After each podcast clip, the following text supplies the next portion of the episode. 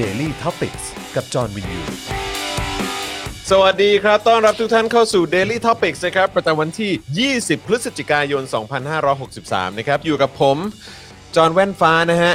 แล้วก็ครูทอมทินเดอร์ฮะ สวัสดีครับ เยวจะผไชัดม อย่าลืมนะครับ ใครที่อยากจะร่วมสนับสนุนให้เรามีกำลังในการผลิตรายการต่อไปได้นะครับ ทางบัญชีกสิกรไทย 0698 975 539 หรือสแกน QR Code ก็ได้ด้วยเหมือนกันนะครับ รวมถึงช่องทางอื่นๆนะครับกับการสนับสนุนเราแบบรายเดือนนะครับ กดปุ่มจอยหรือสมัครเข้ามานะครับนะที่อยู่ข้างปุ่ม subscribe ใน YouTube นะครับ สามารถเอ่อสนับสนุนเราแบบรายเดือน ด้วยการเลือกแพ็กเกจได้เลยนะครับผมนะแล้วก็ย้ำอีกครั้งใครยังไม่ได้กด subscribe ไปกด subscribe กันด้วยละกันนะครับ ทาง Facebook นะครับก็อยากจะสนับสนุนเราแบบรายเดือนก็กดปุ่ม Become a supporter ได้เลยนะครับผมหรือว่าจะไปส่งดาวให้เราก็ได้ หรือว่าช้อปปิ้งกันที่ Spoke Dark Store นะครับ วันที่ 25 นี้มีเสื้อลายเก๋ๆนะฮะแล้วหรือยังนะฮะถ้าเกิดยังไม่มีนะครับรีบไปสั่งกันได้เลยนะครับจะได้มีเสื้อแบบเขาเรียกว่าอะไรนะเป็นเสื้อเสื้อแสดงออกเกี่ยวกับประชาธิปไตยอ่ะ อ่าครับ เอ ผม อนะฮะเอาไปใส่กันในวันที่ 25 ครับ ในวันที่ประชาชนเขาจะมุ่งหน้ากันไปที่ สำนักทรัพย์สิน สำนักทรัพย์สินอืมนะครับผมนะฮะก็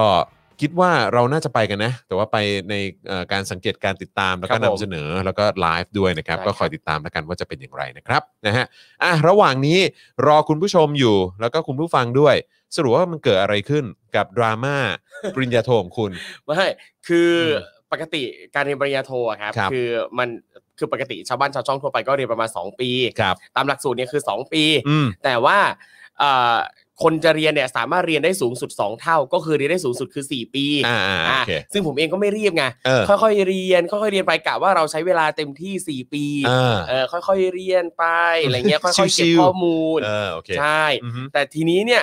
ไอเราก็เพิ่งมารู้เมื่อไม่นานมานี้ อืม ว่าเราก็เรียนได้ 4 ปีจริง ๆ นั่นแหละ อืม แต่ว่ามันต้องสอบเปิดเล่มวิทยานิพนธ์ก่อน เปิดเล่มเหร อ่าสอบเปิดเล่มคือเหมือนกับว่าเวลาเราจะจบปโทเราต้องทำวิทยานิพนธ์ ครับ อ่าเราต้องสอบเปิดเล่มก่อน อืมอืมอืม ซึ่งสอบเปิดเล่มเนี่ยต้องทำภายในเทอมทีสี่ 4 ของ อืม การเรียนก็คือภายใน 2 ปีแรกต้องสอบเปิดเล่ม แต่เนี่ยเราไม่รู้ อืม เราคิดว่าแบบอ่ะเทอมสุดท้ายของปีทีสี่4 ค่อย อืม ทำก็ได้ อ๋อ เออนั่นแหละ คือสรุปคล้ายๆ มันต้องมีการเกริ่นมาก่อน ใช่ ต้อง อ่าโอเค คืออย่างน้อย 3 บทแรกของวิทยานิพนธ์เนี่ย เออ ต้องเสร็จ อ่าฮะ ภายในเทอมทีสี่ 4 และไอเราไม่รู้มาก่อนเลย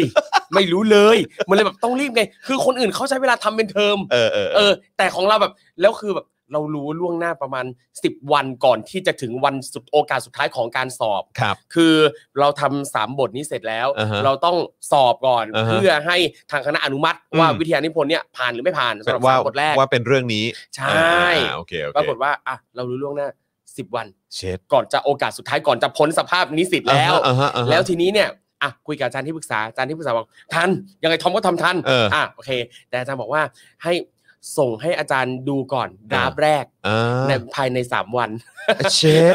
นั่นแหละ สามบท ใช่ สามบท สามบทใช้เวลาทำประมาณ 3 วัน ส่งให้อาจารย์ พอส่งให้อาจารย์เสร็จปั๊บเนี่ยอ่ะพออาจารย์คอมเมนต์มา เราก็ต้องปรับแก้ อ่าโอเค แก้อีกแล้วก็ส่งให้อาจารย์ที่ปรึกษาดูอีกรอบ ครับ แล้วก็ส่งให้เอ่อประธานในการสอบเปิด อืม เล่มวิทยานิพนธ์ อืมอืม แล้วก็ต้องส่งให้คณะกรรมการสอบวิทยานิพนธ์ซึ่งเป็นอาจารย์จากมหาวิทยาลัยอื่น อืม อ่านด้วย อืม อ่าแล้วก็พอถึงวันสอบสอบเสร็จปั๊บเนี่ยเขาก็จะคอมเมนต์นั่นนี่นู่นมาแล้วเราก็ปรับแก้แล้วก็ส่งไปอีกรอบเพื่อเป็นรอบสุดท้าย โอ้โหสุดย อันเนี้ยคือเป็นสิ่งที่ต้องทำในช่วงเวลาประมาณ 10 วัน ไอ้ไอ้ความง่วนและที่จะต้องเอ่อเอาส่งปุ๊บแล้วก็ ครับ เอามาแก้เอามาปรับกันใหม่ ครับ แล้วก็ส่งให้ตรวจส่งให้อ่าน ครับ เอ่ออาจารย์ท่านอื่นอ่าน ครับ ด้วยทุกอย่างเกิดขึ้นในระยะเวลา 10 วัน ใช่ โอ้โหสุดยอด ใช่ มาก ซึ่งต้องขอบคุณแต้มบุญต่างๆ ที่มี ที่แบบ คืออาจารย์ก็ใจดีช่วยคอมเมนต์นั่นนี่ เออ นู่นต่างๆ นานา เออเออเออ อะไรเงี้ยมันก็เลยแบบอ่ะ เออ ผ่านมาได้อย่างสบายใจ เออ ตอนนี้ก็มีเวลา 2 ปีสำหรับทำพิธีคนแล้ว ทำเพื่อเพื่อทำให้จบ ใช่ วางกันดีกว่า ใช่ เดี๋ยว ครับ เดี๋ยวพอพออันนี้พอจะหยอดได้ไหม ครั ว่า บ มันเป็นหัวข้อแบบประมา อ่ะ ณไหน ผมทำหัวข้อคือ การสร้างสรรค์รายการเกมโชว์เพื่อเสริมสร้างความรู้ความเข้าใจด้านสิทธิมนุษยชน เฮ้ย อ่า เจ๋งว่ะ นั่นแหละ เฮ้ย คื สุดยอด คิดรายการนี้ขึ้นมาแล้วก็ เหรอ ทำรายการขึ้นมาเลย เฮ้ยเจ๋งเจ๋ง ใช่ เจ๋ เพ ง ราะคือผมอะรู้สึกว่าเกมโชว์อะเป็นสื่อแมสที่ อืม คนชอบดูมัน ใช่ บันเทิงบันเทิงอะ อ่าอ่า แต่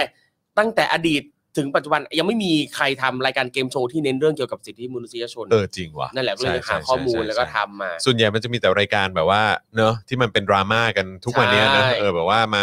คุยกับคนที่มีปัญหาสุขภาพ ใช่ เออเป็นพิการ ออ เป็นคนยากจคนรับ เป็นชาวนาชาวไร่อะไร ใช่ครับ ต่างๆ เหล่าเนี้ยเออ ใช่ ส่วนใหญ่ก็จะเป็นแค่นั้น หรืออาจจะมีแบบแข่งร้องเพลร้งองโอ้โหร้องเพลงนี่เยอะแยะเลยสัปดาห์หนึงมีเป็น เออ สามสิบกว่ารายการ ร้องเพลงปลดหนี้อะไรอย่างเงี้ ค ย รับ ใช่ไหมเออ ครับ หรือว่าร้องเพลงชิงเงินอะไรอย่างเงี้ย ใช่ครับ เออซึ่งก็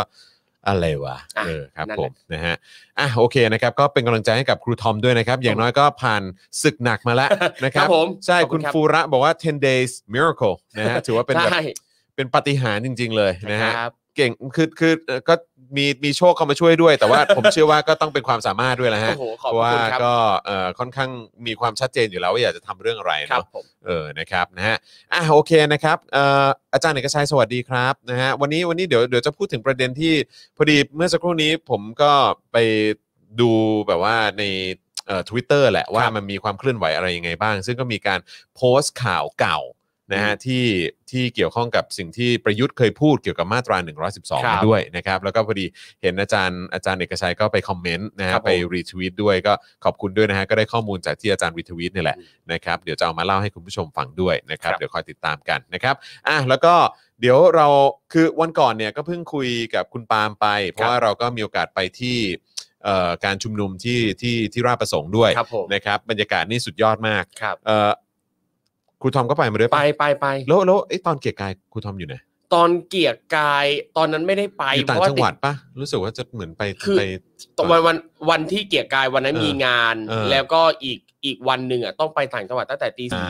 เออก็เลยไม่ได้ไปเกียรกาย ครับผม ไปรัดปเอระสง อ ค์ นะฮะก็วันนั้นผมก็ไม่ได้ไปที่เกียรกาย แต่ว่า ครับ ก็รายงานกันนะครับ ก็บรรยากาศก็ค่อนข้างเครียดมาก ครั ๆ บ เลยนะครับผมนะอ่ะแต่ว่าเดี๋ยวเดี๋ยวอีกสักครู่เดี๋ยวเราจะมาคุยถึงถึงเอ่อประสบการณ์ฝั่งครูทอมบ้างดีกว่านะฮะไปที่ที่ราชประสงค์มา ครับผม เป็นอย่างไรบ้าง ได้ข่าวว่าไปคำนับไปไปไหว้ ใช่ นะฮะองค์องค์เป็ดด้วอยงค์เป็ดองค์เป็ เอ ด อองค์เป็ดด้วยนะครับ เดี๋ยวคอยติดตามแล้วกันนะครับอ่ะใครเข้ามาแล้วย้ำอีกครั้งครับ ช่วยกดแชร์กันด้วยนะครับ แล้วก็อย่าลืมกดไลค์กันด้วยนะเจ๊เออแล้วก็อยากจะสนับสนุนเราก็สนับสนุนได้ผ่านทางบัญชีกสิกรไทยนะครับ ครับ เออครูทอมวัน ครับ ก่อ ผ น ม เออ มีอะไรฮะ มีข้อมูลของเออเออเกี่ยวกับเรื่องสำนักสำนักทรัพย์สินเนี่ย ครับ เออที่ส่งเข้ามาในกลุ่มด้วย ครับ เดี๋ยว ผม เดี๋ยวเดี๋ยววันนี้เราจะคุยเรื่องนี้กัน อ่า เพราะว่า ครับผม เมื่อวานนี้เนี่ยเราทีแรกจะพูดแต่ว่าเวลาไม่พอ ได้ครับ นะครับก็เลยแบบว่ายังไม่ได้พูดเพราะว่าเราก็เน้นย้ำกันแล้วนะครับว่าเฮ้ยเรื่องของสถานที่ที่เขาจะไปเยี่ยมเยียนกันในวัน ครับ ที่ 25 เนี่ยนะครับ ครับ คือเหมือนเวลาเราจะไปทัวร์ไปเที่ยวต่างประเทศนะเนอะ อ่า เออหรือว่าจะไปท่องเที่ยวที่ไหน ครับผม รู้ประวัติเกี่ยวกับสถานที่นั้นหน่อย ใช่ ก็ดีเหมือนกัน ใช่ นะครับ จริง นะฮะอ่ะเดี๋ยวเดี๋ยววันนี้เราจะมาคุยกันในประเด็นเอ่อประเด็นนี้ด้วยนะครับผมนะฮะใครเข้ามาแล้วทักทายกันได้นะครับนะฮะเอ่อใช่ครับ คุณจอมเผด็จการถูกต้องครับนะฮะไม่ไม่ควรมีใครต้องติดคุกเพราะจวบจ้าบเนี่ยแหละฮะ ใช่ครับ ครับผมนะองค์กาบกาบเป่าแล้วฟูฟูนะ คุณภูริพัฒน์บอกมา น่ารักอ่ะเออเอ้ยวันนี้วันนี้คุยกับพี่ใหญ่ ครับ พี่ใหญ่ตื่นเต้นมาก เพราะว่าพี่ใหญ่ก็บอกว่า เฮ้ย วันนี้หุ้นหุ้นขึ้นใช่ไหม อืม เออ คิดว่าเพราะอะไรฮะ 19.92 เพราะแบบสถานการณ์การเมืองหรือว่าเพราะมีข่าวว่าประยุทธ์อาจจะต้องลาออกฮะ เออ ไม่แน่เหมือนกันนะ คือ หุ้นขึ้นเลยใช่ไห ป ม ระยุทธ์เราออกนิ้วหุ้นขึ้นเลยฮะ เออคือแบบว่าคือ โอ้โห คือวันนี้เนี่ยคืออ่ะแน่นอนเราเราเราได้ข่าว ครับ เราได้ข่าวว่ามันมีแบบเหมือนเป็นข่าวเมาส์มา อ่า ซึ่งโพสต์โดยทนายอาทนนนายอานนท์ ท์ นำพา ใช่ไหมฮะ ครับ ว่ามีข่าวว่าประยุทธ์อาจลาอ อาจ อก จะลาออกก่อนวันที่ 25 นี้ ใช่ไหมเออนะฮะซึ่งเราก็แบบเหลอวะเอมออย่างเงี้ยแต่ว่าก็โอเค ครับ คือหลาย ๆ ครั้งเนี่ยทนายอานนท์เขาเอ่ออัปเดตอะไรมาเนี่ยมันก็จะมีเอ่อสิ่งที่มันเกิดขึ้นจริง ครับ ๆ หลาย ๆ ครั้งด้วยเหมือนกันนะครับ ก็เลยแบบอืมหรือเปล่าวะ อืม อะไรอย่างเงี้ยเราก็ไม่ชัวร์เหมือนกันแต่ว่าโอเค ประยุทธ์ก็ออกมาบอกแล้ว ไม่ลาออก นี่ โคศกอะไรก็ออกมาพูด ไม่ลาออก อื อื ม มนะฮะแต่ว่า ยังทน แต่หุ้นก็ขึ้นอยู่ดี ครับ เออ นะฮะ ใช่ครับ นะฮะ คุณทวนบอกว่าข่าวประยุทธ์ลาออกหุ้นพุ่งเลยครับ อืม เออ นะฮะ หลายคนก็ตกใจนะครับว่า เอ๊ะ มันเรื่องอะไรนะครับ เออ แล้วก็หลายคนก็อยากจะให้พูดถึงเรื่องของเจ้าของเจ้าของร้านแว่นน่ะ เจ้าของร้านแว่น ร้านแว่น แว่นไหนฮะ แว่นแพงๆอ่ะที่ที่เขาไปที่เขาคือวันก่อนเรา แว่นอะไรอะ เราเปิดคลิปใช่ไหม ครับ เราเปิดคลิปในรายการที่เป็นแบบเป็นผู้ชายหัวโล้นๆคนหนึ่งอยู่ที่รัฐสภา ครับ แล้วก็ตะโกนบอกให้คุณไบรท์อ่ะที่เขาว่ายน้ำ อืม ว่ายน้ำมาใช่ไหมจากเอ่อว่ายน้ำมาขึ้นมา ครับ ขึ้นฝั่งตรงรัฐสภา ครับ แล้วก็ข้ามมาไม่ได้ เพราะมันมีเหมือนเป็นเป็นเป็นเป็น เป็น ร่องใหญ่ ๆ อยู่ โอเค เออคือคือถ้าเกิดว่าตกลงไปนี่ก็ ครับ ก็เจ็บหนักอ่ะ ครับ เออนะฮะแล้วก็เขาก็ยืนเขาก็ยืนเกาะตรงรั้วตรงนั้น แล้วก็มีผู้ชายหัวโล้นๆคนหนึ่งใส่แว่นเนี่ย อ่า ใส่เหมือนเป็นเวสใส่เป็นชุดเนี่ย ครับ นะฮะแล้วก็แบบตะโกนบอกว่าโดด โดด โดดโดด อืม โดดอะไรอย่างเงี้ยแล้วเราก็แบบใครวะ เออ แล้วก็มีคนบอกว่าคนนี้เป็นเหมือนแบบผู้ช่วยสวหรือว่าแบบ อืม เป็นคนติดตามสวอะไรอย่างเงี้ย ค แล้ รั ว บ ก็แบบใครวะถัดมาอีกวันหนึ่งก็มารู้ว่าคนนี้เป็นเหมือน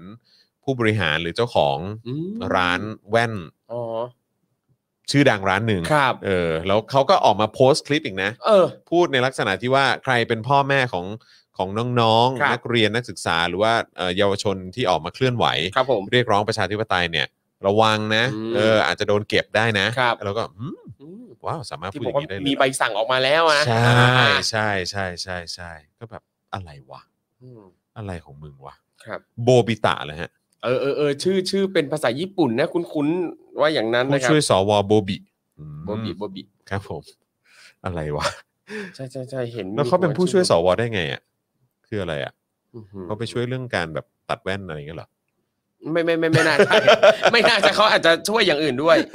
คือแบบอะไรวะ เออ นะ คือแบบว่า แล้วคือไปเป็นที่ปรึกษาหรือว่าเป็นผู้ช่วยสว ได้ไงวะ เป็นผู้ติดตามสว เขาเกี่ยวอะไรกับ คุณโบ เขาเกี่ยวอะไรอ่ะ เออ อื ไม่เข้าใจจริง ๆ ไม่เข้าใจมากๆนะครับ นะฮะ อ่ะแล้วก็เดี๋ยววันนี้เราก็จะมีการคุยถึงประเด็น เอ่อ เรื่องของคนละครึ่งด้วยนะฮะ ครับ ผมก็รู้สึกแปลกใจเหมือนกัน เพราะว่ามันก็กลายเป็นดราม่า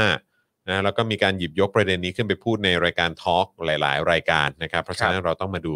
รายละเอียดกันหน่อยดีกว่านะครับ ใช่ ว่าเฮ้ยมันอะไรยังไงกันบ้าง อืมตอนนี้เห็นป้ายโครงการคนละครึ่งเนี่ยอยู่ทั่วบ้านทั่วเมืองเลยนะ ใช่ ตามร้านต่างๆ แบบอื้อหือเพียบเลย ซึ่งมันคืออะไรยังไงวะอะไรอย่างเงี้ย อืม นะ ครับ ฮะเดี๋ยวเราต้องเดี๋ยวเราต้องมาดูรายละเอียดกันหน่อยดีกว่านะครับเอ่อ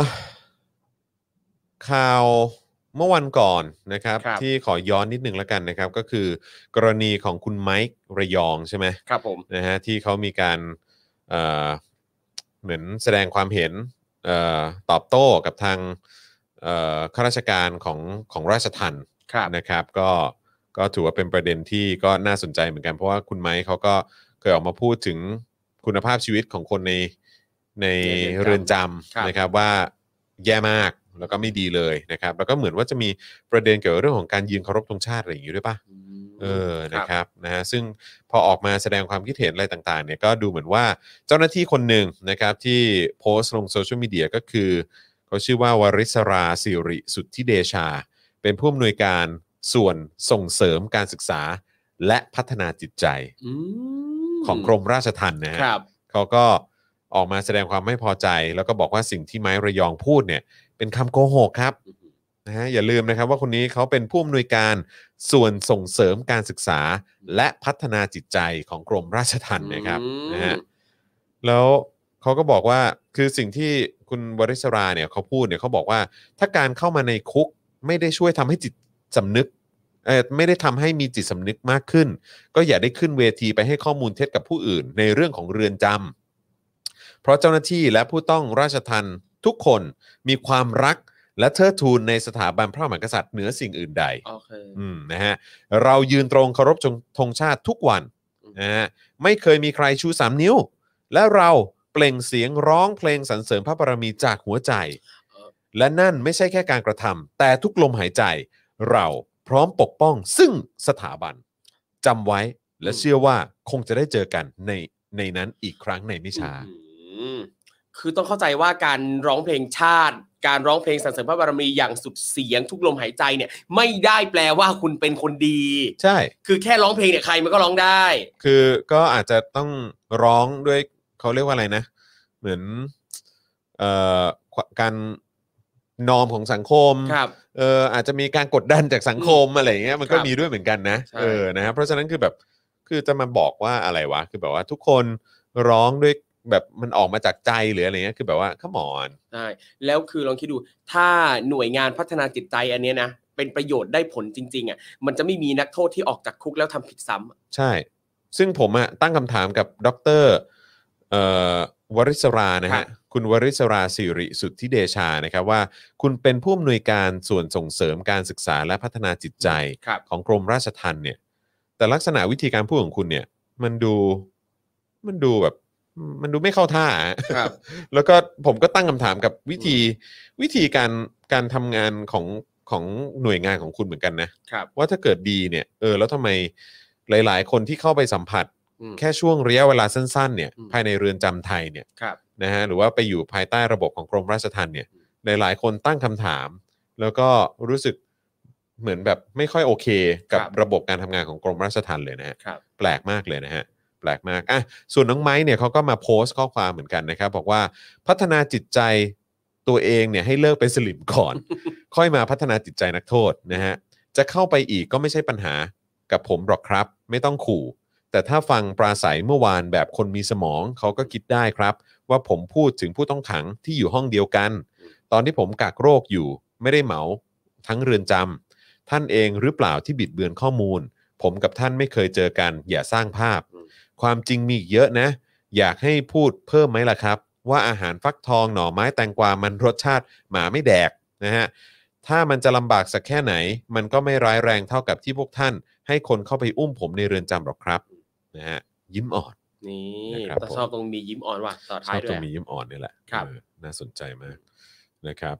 แล้วก็วันก่อนเนี่ยที่มันเกิดเหตุเอ่อการประทะกันนะฮะของมวลชนเสื้อเหลือง ครับ นะฮะสปปสป่ะนะฮะ อืม แล้วก็ไทยพักดีใช่ไหมฮะที่เขาไปรวมตัวกันหน้าบริเวณเอ่อรัฐสภา ครับ นะฮะแล้วก็หลังจากนั้นก็เอ่อมีการฝ่าเจ้าหน้าที่ตำรวจไป แล้วก็มีการประทะกันมีการใช้อาวุธอะไรกันด้วยนะครับ ครับ วันนี้เนี่ยก็เหมือนว่าจะมีคนที่เขาไป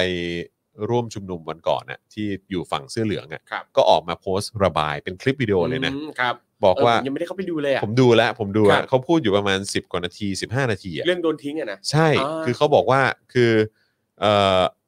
โดนชักชวนมา ครับ ให้มา โถ่ นะเพราะเรามีอุดมการณ์แบบเดียวกัน อืม ก็คือมา ครับ คัดค้านรัฐธรรมนูญ อืม คัดค้านการแก้รัฐธรรมนูญ ครับ นะฮะแต่พอถึงเวลาปุ๊บเนี่ยทิ้ง โอ้โถ ทิ้งพวกเขาแล้วบอกให้อยู่ต่อ อืม นะฮะแล้วก็รู้สึกว่าเหมือนเป็นการแบบปล่อยให้อยู่ต่อเพื่อ ครับ ให้เจอ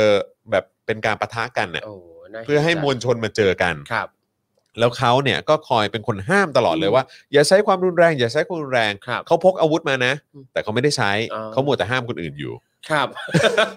เขาหมดแต่ห้ามคนอื่นอยู่ ชอบตรงนี้พกอาวุธมานะแต่ไม่ได้ใช้ห้ามคนอื่นอยู่ เออใช่คือคนอื่นอาจจะใช้หรือเปล่า คืออันนี้ก็ไม่รู้เหมือนกัน ครับ แต่ว่าเขาอ่ะก็คอยห้ามคนอื่นอยู่ตลอด อ่า เวลาเลยอะไรอย่าง อ่า เงี้ย แต่พ เออากอ วุธมาอืม ใช่แล้วก็บอกว่าแล้วหลังจากเนี้ยเออหลังหลังจากนั้นหลังจากสถานการณ์มันก็จบลงเนี่ย ครับ เออก็คือต้องรอจนถึงประมาณแบบตีหนึ่งตีสองประมาณนั้นเลยมั้งกว่าจะได้กลับบ้านกัน แล้วก็ไม่ได้กินไม่ได้อะไรเลย อืม อะไรอย่างเงี้ยก็คือคนที่พามาเนี่ยไม่ได้ดูแลอะไรเลยทั้งสิ้น แล้วคนที่พามาเนี่ยก็พามาจากแบบคนแก่ ครับ คนมีอายุ ครับ เด็กก็มี อืม คนท้องก็มี ครับ นะฮะเอามาชุมนุมแบบนี้ทำไม ซึ่งผมก็ไม่เข้าใจว่าอ้าวแล้วคุณมาทำไม ใช่ เออ เออ มาทำไม มาทำไม งงแล้วเขา ไม่เข้าใจ เขาได้บอกไหมครับว่าเขาพกอาวุธมาทำไมตั้งแต่แรก ไม่ได้บอก ไม่ได้บอกเขาบอกเอามาเอามาเพื่อป้องกันตัว อืม เขาบอกเอามาเพื่อป้องกันตัว ครับ ครับ ผมไม่ได้ใช้นะครับ ครับ ผมนะฮะ อืม โอเค แล้วแต่ เออ เออนะฮะ ครับ แล้วก็วันนี้ก็มีเอ่อจากฝั่งของเจ้าหน้าที่ตำรวจด้วยที่ออกมาบอกว่าเนี่ยเอ่อมีคนที่ใช้อาวุธปืนด้วยนะ อืม ใส่ชุดสีชม สี พู ชมพู ใช่ไหมเอ โอ้โห อแล้วบอกว่ามาจากฝั่งของคณะ ฝั่งค ขอ ณะ ง ราษฎร เอ่อคณะราษฎรจากฝั่งประชาชนที่มา ครับ เรียกร้องประชาธิปไตย ครับ นะฮะแต่ผมก็ไม่เข้าใจว่าช็อตที่มันยิงอ่ะที่มันมีภาพออกมาเนี่ยไม่ว่าจะเป็นภาพนิ่งภาพเคลื่อนไหวอะไรต่างๆเนี่ย อ่า เขายิงมาจากฝั่งเสื้อเหลืองนะ อืมนั่นแหละ ผมก็งงแบบ แล้วการที่เขามาอ้างว่าเหมือนแบบ เผลอพลาดยิงใส่ฝั่งตัวเอง อืม ฟิลแบบ เอ่อเตะเข้าโกลตัวเองอะไรเงี้ย อืม แบบอืมหรอวะ บอกมีลื่นมีอะไรอย่างงี้ด้วย เอ นะ อ เขาตลกเลย อืม แบบอะไรของมึงเนี่ยมึง เออ พูด เจออ อะไรกันมึงพูดอะไรกัน อืม แบบมึงคิดว่าประชาชนคือคนทั่วๆไปเขาคือมึงอะไรวะ ครับมึงดูถูกสติปัญญามากเลยอะ อืม อะไรของมึงวะ อืม เออ แบบ นะฮะ อืมแบบอ่ะแล้วแต่ อืม พูดเลยก็พูดไป พูดอะไรก็พูดกัน เออ เออนะฮะอ่ะโอเคนะครับ แล้วก็ เออเมื่อวานก็เพิ่งบอกไปนะฮะว่าประยุทธ์ก็ออกมาบอกว่าตัวเองเนี่ย บังคับใช้กฎหมายอะไรต่างๆ ตามหลักสากลนะ อืม เออนะฮะทำทุกอย่างตามกฎหมาย ครับ อยู่ในกรอบกฎหมายทั้งหมดเลยนะครับ แต่ว่าวันนี้ครับน้องมินกับน้องพลอยสองเยาวชนกลุ่มนักเรียนเลวนะครับถูกตำรวจออกหมายเรียก ครับ ฐานความผิดฝ่าฝืนพรกฉุกเฉินนะครับ อ่า อย่าลืมว่าน้องพลอยเนี่ยนะฮะน้องพลอยเบนจมาพรเนี่ยนะฮะเป็นนักเรียนชั้นม ครับ .4 ส่วนน้องมินเออผม น้องมิน ออกเสียง น้องมินละพลพัฒน์ แล้วพลพัฒน์ใช่ไหม ครับ เออนะฮะออกเสียง ชื่อยากนิดนึง ม ชื่อยากนิดนึง ชื่เออนะฮะก็เป็นนักเรียนชั้นม ครั .6 บ นะครับ ซึ่งทั้งคู่เนี่ยอายุยังไม่ถึง 18 นะครับ แล้วก็ตำรวจก็ออกหมายเรียกจับเด็กอายุไม่ถึง 18 นะครับ ครับนั่นแหละสากล สากลมาก ทำหลักสากล สากลมาก เป็นสากลแบบประยุทธ์อ่ะ สากลมากเลย อืม นะครับผมนะฮะซึ่งก็ทางเพจเอ่อทางโซเชียลมีเดียของทางนักเรียนเลวก็ ครับ ระบุว่านี่เป็นการคุกคามโดยรัฐนะฮะกับเยาวชนที่มีอายุไม่ถึง 18 ปี แล้วก็ตั้งคำถามนะครับว่าไหนว่าประเทศนี้เป็นประเทศแห่งการประนีประนอม อืม ไหนว่าจะถอยคนละก้าว อืม นะครับผมนะฮะน้องพลอยนะครับที่ถูกพูดถึงอย่างกว้างขวางหลังจากที่ออกมาเรียกร้องในประเด็นเรื่องของการตัดผม แล้วก็การละเมิดสิทธิ์ของนักเรียนนะครับ ถ้าเกิดจำได้เนี่ยก็คือเธอไปทำกิจกรรมนั่งมัดมือติดกับเก้าอี้เอาเทปปิดปาก แล้วก็แขวนป้ายระบุข้อความอะไรต่างๆนะครับนะก็ก็ออกมาบอกด้วยเหมือนกันว่าเธอก็โดนโดนเอ่อหมายเรียกนะครับ ครับ ผมซึ่งก็โอ้ย อืมนั่นแหละ สากลไงคำว่าสากลแล้วก็ สากล อื มากเลยสากล ใช่ จริง ๆ เลยอืม หลายอย่างอ่ะ คืออ ม แบบ คือบางทีก็งงกับการนิยามคำว่าสากลของเขาอ่ะ อืม คือสากลของพี่คืออะไร อืม งงไปหมดเลย อืมเออเออครูทอมทราบเอ่อรายละเอียดเกี่ยวกับนักเรียนเลวที่เขาจะรวมตัวกันวันพรุ่งนี้ปะรู้สึกจะ วัน พรุ่งนี้นะ เสาร์ที่ 21 ใช่ครับพรุ่ง 21 นี้ พรุ่งนี้เออ ใช่ครับ เออฮะคือไม่รู้ว่าจะเป็นกรุ๊ปเดิมหรือเปล่า อ่ากลุ่มเดิมครับ อืม กลุ่มเดิมกลุ่มกลุ่มนักเรียนเลวกลุ่มกลุ่มน้องมินเนี่ยแหละครับ อืมอืม แต่ว่ามี อืม กิจกรรมอะไรบ้างนี่ผมไม่รู้เหมือนกัน ยังไม่รู้ใช่ไหม ครับ นึกว่าจะไปขึ้นเว ที ดีเบตอะไรอีก ไม่มีไม่มี เออเป็นฟิลอย่างนั้นอีกหรือเป ไม่ ล่า มีไม่มีส่งกำลังใจให้น้องๆฮะ ครับผม ก็ นะฮะ ฝากฝากฝากทุกคนออกมาได้นะครับ เออ คือถึงแม้ว่าจะเป็นกิจกรรมที่จัดโดยนักเรียนเลวแต่ว่าคนที่มาร่วมชุมนุมอะไม่ได้จำกัดเฉพาะว่าต้องเป็นนักเรียนนักศึกษาเท่านั้นนะครับ ทุกคนสามารถมาร่วมแสดงพลังส่งกำลังใจมาช่วยน้องๆได้ ผู้หลักผู้ใหญ่ก็มาได้เนอะ มาได้ครับ ออนะ มาเรา มา มาในฐานะผู้ปกครองได้ ใช่ เออ มาให้กำลังใจ ครับ นะฮะคนเอ่อรุ่นใหม่นะฮะแล้วก็เด็กๆกันดีกว่านะครับ เพราะว่าคือให้เขาสู้อย่างเดียวเนี่ยเขาก็อาจจะคือเขาก็เขาก็คงสู้สู้ต่อไปอยู่แล้วแหละ ครับ นะครับ แต่ว่าการที่มีแรงสนับสนุนนะฮะจากผู้ใหญ่นะครับที่ที่อยากจะเห็นอนาคตเขาแบบเออมันมันก้าวไปข้างหน้าได้เนี่ยมันก็เป็นสิ่งสำคัญ ครับ กำลังใจมันเป็นสิ่งสำคัญ ใช่ มาก เมื่อกี้เนี่ยตอนผมหลุดปากพูดคำว่าผู้ปกครองไปอะอยู่ อืม มันก็คิดถึงคำว่าผู้ปกครองอะ อืม คือ เอ๊ะ การที่เมื่อกี้ผมบอกว่า เราสามารถมาเข้าในใจน้องๆ ในฐานะผู้ปกครองได้ แล้วพอพูดไปปั๊บมันก็นึกว่า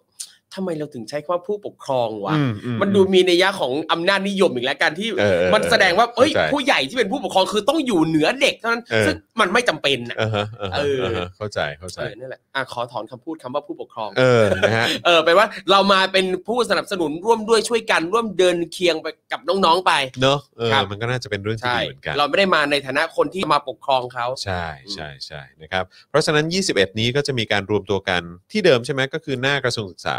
อ่าราชประสงค์ครับ อ๋อที่ราชประสงค์อ้าวเหรอ ใช่ครับ ราชประสงค์เหรอ ราชประสงค์ราชประสงค์นะฮะ เว้ยเดี๋ยวขอหาข้อมูลก่อน ได้ นะ ได้ได้ เออนะครับต้องขออภัยผมเข้าใจผิดนะครับ เพราะฉะนั้นก็คือหมายความว่ารวมตัวกันที่ราชประสงค์ อ่า ใช่ไหม ใช่ครับ แยกราชประสงค์ครับ อืม บ่ายโมง บ่ายโมงเหรอ อ่าชื่อกิจกรรมว่าบายบายไดโนเสาร์ เออดีนะฮะ ครับ แต่แม่งจะออกเหรอ่ะวะแม่งก็ไม่ออกอยู่แล้วปะ อ่ะนะเราก็มา เออ อ่ามา แต่ว่ามันก็ต้อง ลดูสั ช่วยกันกดดันน่ะ ใช่ครับ แม่งสำคัญน่ะเออ ครับ เรื่องนี้สำคัญจริง ครับ นี่น้องเขาบอกว่าเมื่อสภารับบทไดโนเสาร์ไม่รับไม่รู้ไม่เปลี่ยนแปลง พวกเราจะเป็นอุกกาบาตพุ่งชนความล้าหลังของผู้ใหญ่ในบ้านเมือง ๆอืม ถ้าเรียกร้องเรื่องการศึกษาแล้วไดโนเสาร์ไม่รับฟังเสาร์นี้นักเรียนจะพูดทุกเรื่อง ทุกเรื่องที่ไดโนเสาร์ไม่อยากฟัง อื อ่า ม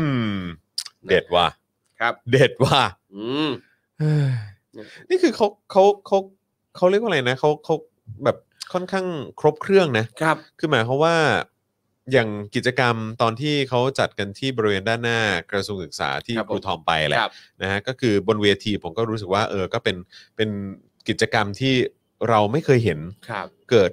ขึ้นมาก่อนน่ะ ใช่ นะฮะแล้วก็หรือแม้กระทั่งการที่แบบเอ่อสามารถบอกให้เอ่อรัฐมนตรี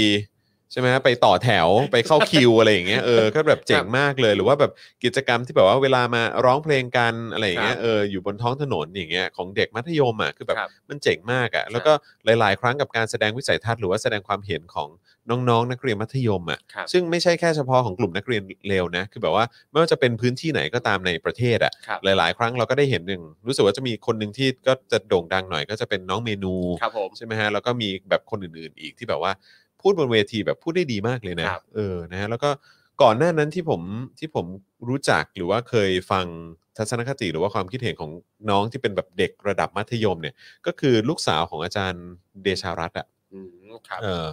เดชรัตน์หรือเปล่าผมไม่แน่ใจ ครับ ออกเออออกเสียงถูกหรือเปล่า แต่ว่าตอนนี้คงเข้ามหาวิทยาลัยไปแล้ว ค นะ รับ เออแต่ว่าเคยเจอน้องเขาแล้วก็น้องเขาเคยแสดงความเห็นเกี่ยวกับเรื่องของประชาธิปไตย ครับ สิทธิเสรีภาพอะไรต่างๆ หรือว่าสิทธิของนักเรียนอะไรอย่างเงี้ยเออ ครับ แปลว่าตั้งแต่เขาอยู่มัธยมอ่ะก็ ใช่ เก่งมากอ่ะ เด็กรุ่นใหม่มันเก่งว่ะ ใช่ เอ ชื่น อ ชมชื่นชมมากๆ แต่ครูทอมก็ก็น่าก็น่าจะมีโอกาสได้เจอกับเด็กรุ่นใหม่ที่อยู่ในวัยแบบ ก็ นี้ เจอ เยอะ ห ใช่ ลา ไห ย ม ครับหลาย เออ เยอะมาก แล้วอย่างเวลาที่เราไปตามต่างจังหวัด เวลาไปสอนไปทำกิจกรรมนั่นนี่นู่น อืม คือก็เด็กจำนวนไม่น้อยนะครับ ที่เราสัมผัสได้เลยว่าเขาอ่านหนังสือเยอะมาก อืม หาข้อมูลต่างๆ เยอะมาก อืม เวลาผู้ใหญ่บอกว่าเขาไม่อ่านหนังสือเนี่ยอื้อหือไม่จริงเลยอ่ะ ใช่ไหม อ่านเยอะอ่านเยอะกว่าเราอีกอ่ะอ่านเยอะกว่าสมัยเราอีกอ่ะ ใช่ไหมเออ ครับ เพราะดูเหมือนว่าเขาแบบสามารถเข้าถึง ครับ ข้อมูลอะไรพวกนี้ได้ได้มากกว่ายุคเราเยอะอะ ใช่ เออ นะฮะ เออ วันที่ไปรวมตัวกันที่ที่ราชประสงค์ ครับ ล่าสุดเนี่ย เป็นไงบ้าง บรรยากาศที่ครูทอมไป อืมผมว่าก็ ผมอยู่แต่ด้านบนไง ตรงตรงบริเวณสกายวอล์กแล้วก็ อ๋อ มีแวบลงมาด้านล่างบริเวณด้านหน้าสำนักงานตำรวจแห่งชาติ ครับ ไปดูเขากินหมูกระทะ ไป ดูเขาสาดสีตอนช่วงแรกอะนะ ครั ฮะ บ เออก่อนที่เขาจะมีการรวมตัวสาดกันล็อตใหญ่เนี่ยเออก็ก็มีก็ก็มีตรงจุดนั้นด้วยเหมือนกันแต่ว่า แล้วหลังจากนั้นผมก็กลับขึ้นไปอยู่บนสกายวอล์กเพื่อดูการเคลื่อนเคลื่อนขบวนของกรมมาเออ สิ่งหนึ่งที่ชอบมากมี CAA ขายปลาหมึกอ่ะคุณจอน เออ ปลาหมึกแบบน่ากินมากเลย ตัว อวบใหญ่เบ้งมากอะ ทำไมทุกคนแม่งประทับใจกับ CAA มากเลยรู้ป่ะคนที่ประทับใจสุดๆ อีกคนคือใครรู้ไหมฮะอาจารย์วัฒนาฮะอาจารย์วัฒนาถึงถึงขั้นซื้อพวกลูกชงลูกชิ้นจากเกียรติกายอ่ะ ครับ กลับมากินต่อที่บ้าน หลังจากไปปะทะกับแก๊สน้ำตามา ครับ เออ แล้วก็หลังจากนั้นก็กลับมากินต่อแล้วก็วันที่ไปที่ราชประสงค์ก็แบบก็ไปเดินหาใหญ่เลยว่าเจ้านั้นจะยังอยู่หรือเปล่า ครับ จะมาราชประสงค์ไหม ครับ อืมม อย่างตอนนั้นผมไปคือผมรู้สึกว่าเอ่อก็ยังเหมือนเดิมตรงที่ว่าคนก็มากันด้วยความน่ารักความจิตใจดีเมตตาปรานีเงี้ยไม่ไม่ได้มาด้วยความก้าวร้าวรุนแรงอะไรขนาดนั้นอะไรเงี้ยครับ อืมอืม ก็จะมีบางช่วงแหละที่แบบเราเอ่อคึกขึ้นมา ครับ แสดง ครับ ความรู้สึกอะไรต่างๆเนี่ยแต่ว่าก็เจอหลาย ๆ คนที่รู้จักมักจีกันอยู่แล้วเนี่ยที่มาทำกิจกรรมนั่นนี่นู่นนะครับ อย่างเจอกลุ่มน้องๆเยาวชนปลดแอกนะค ครั รั บบ ที่ก็มาช่วยคุณพี่ที่เป็นพี่เสื้อแดง อืม มาช่วยขายเสื้อขายของต่าง คๆรับ และสิ่งหนึ่งที่เห็นเหมือนกันทุกม็อบก็คือเอ่อพี่เสื้อแดงอะครับเขาจะมานั่งเขามาอยู่ในม็อบแต่เขานั่งนั่งดูผ่านไลฟ์ว่าเหตุการณ์ข้างหน้าเกิดอะไรขึ้น อ๋อเหรอ ใช่โอ้ยเยอะเยอะมากเลย คือหมายความว่าคือติดตาม ติดตาม เอ่อความ คือ เค เหมื ลื่ อ อนน กับ ไหวในในพื้นที่อื่น คือ ของการชุมนุมเหรอหรือว่าอะไร เหมือนกับว่าเขาไม่ได้ไปเป็นแกนนำข้างหน้า อ่ะอ่ะ เขาอยู่ อ่ะ ข้างหลัง อ๋อ อ่ะเขาอยู่ โ ข้างหลังอาจจะขายของไปด้วยหรือ ารมณ์ อะไรใดๆด้วย support ใช่ อารมณ์ support แต่ก็จะเปิดไลฟ์ดูไปด้วยว่าข้างหน้าเป็น เออ เหตุการณ์อะไรกันบ้างอยู่ อ่า เฮ้ยตอนนี้จะสาดสีแล้วนะจะทำอะไรกันแล้ว เออ นะ เออเออเออ เออเพราะว่าเอ้ย ดี ก็ ว่ะ เท่ดีน่ารักดี เ คือแบบ เ คือมาที่เนี่ยเหมือนกับว่าเขาคิดว่าเขามาเพื่อร่วมแสดงพลังด้วย แต่ว่า เออ พอเขาไม่ได้ไปอยู่แนวหน้าปั๊บอยู่ข้างหลังแต่ขอรู้ด้วยว่าข้างหน้าทำอะไร อ่าเออดีว่ะ อันนี้ก็ก็น่ารักดี น่ารักเนอะเออ ใช่ เหมือนเขาก็มาสนับสนุนแล้วเนอะ ใช่ครับ เออคอยเป็นแบ็คให้ ใช่ อืมอืมอืม กลุ่มคณะราษฎรก็ อืม สนุก รัสแดเออว่ะแล้วก็เขาก็มีแบบพวกเป็นสเก็ตบอร์ดพวกอะไรพวกนี้ด้วยใช่ไหม ใช่ครับ เออ ใช่คเขาก็รับมากัน ใช่ เขามากันทุกรูปแบบเลยว่ะ ครับ เออ แล้วก็เห็นมีน้องเชอเอมก็มา อ๋อเหรอเชยมาด้ ใช่ วย เชอเอมก็มา อ๋อไออันที่เขาให้สัมภาษณ์เนี่ย ใช่ใช่ใช่ คืออันนั้นก็คือที่ม็อบนะเหรอฮะ ใช่ครับที่ม็อบ อ๋อเหรอ ที่ม็อบนั้น อ๋อ คือ น้องบังเอิญมาอยู่ตรงแถวแถวๆคณะราษฎร อืม แล้วน้องที่เป็นหนึ่งในคณะราษฎรเนี่ยก็เอ่อจือไม่สัมภาษณ์สดเลย เหรอ ใช่ เออ สดไม่มีเตรียม เออเออเออเออเออเออเออ นั่นหะ แล้ว อันนี้ถามความเห็นครูทอม ครับ รู้สึกไงกับการที่เขาเอ่อมีการเอ่อพ่นข้อความ อืม เขียนข้อความบนถนน ครับ หรือว่ามีการสาดสี อืม ในในความรู้สึกครูทอมคิดว่ายังไง คือผมผมรู้สึกว่าผมผมมองว่าเป็นสิ่งที่เข้าใจได้ อืม คือเวลาคนที่ถูกกดทับมาแบบเยอะๆนานๆน่ะ อืม แล้วเวลาโกรธแค้นหรือมีเวลาไม่พอใจเวลาเราอยากจะกดดัน เราก็สามารถจะแสดงออกอะไรแบบนี้ อืม กัน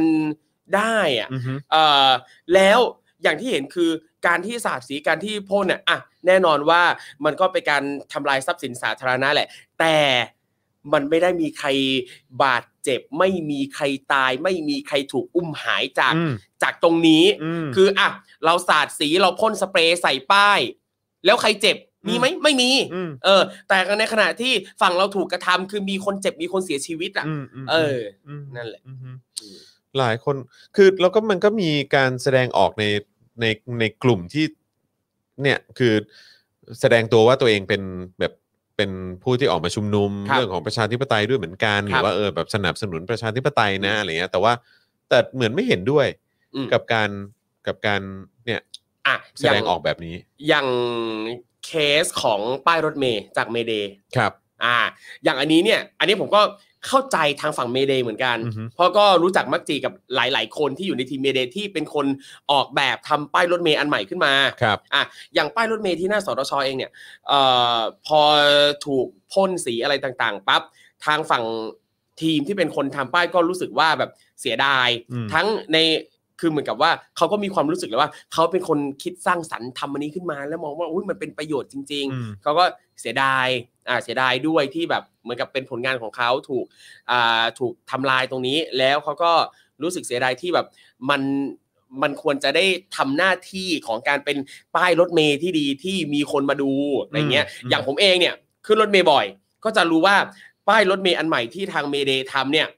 คือมันมันดีกว่าป้ายรถเมย์เดิมที่ในป เย ระ อะ เทศไทยเคยมี อืม มากมากๆ อืม คือแบบเฮ้ยมันมันดีมันบอกชัดเจนว่าสายไหนไปไหนแล้วแบบมีเป็นแผนที่แบบที่ดูคร่าวๆด้วยถ้าขึ้นรถเมย์สายนี้ตรงไปปั๊บมันจะเลี้ยวไปทางนี้นะ อ้าวโอเค เออโอเคเข้าใจ แต่เมื่อก่อนน่ะป้ายรถเมย์มีมีแต่เลขบอกว่าป้ายเนี้ยมีเลขไหนมาจอดบ้าง เออเออใช่ แต่นี่เอ้ย ใช่ใช่ บอกชัดเลย อย่างเช่น สมมุติเรายืนอยู่สยามปั๊บถ้าขึ้นสายนี้นะ มันจะเลี้ยวซ้ายไปพญาไท อืม ขึ้นสายนี้เนี่ยมันจะตรงไปผ่านสนามกีฬาแห่งชาติอะไรแบบเนี้ย อือฮึ เออซึ่งผมว่ามันก็ดีอะไรเงี้ย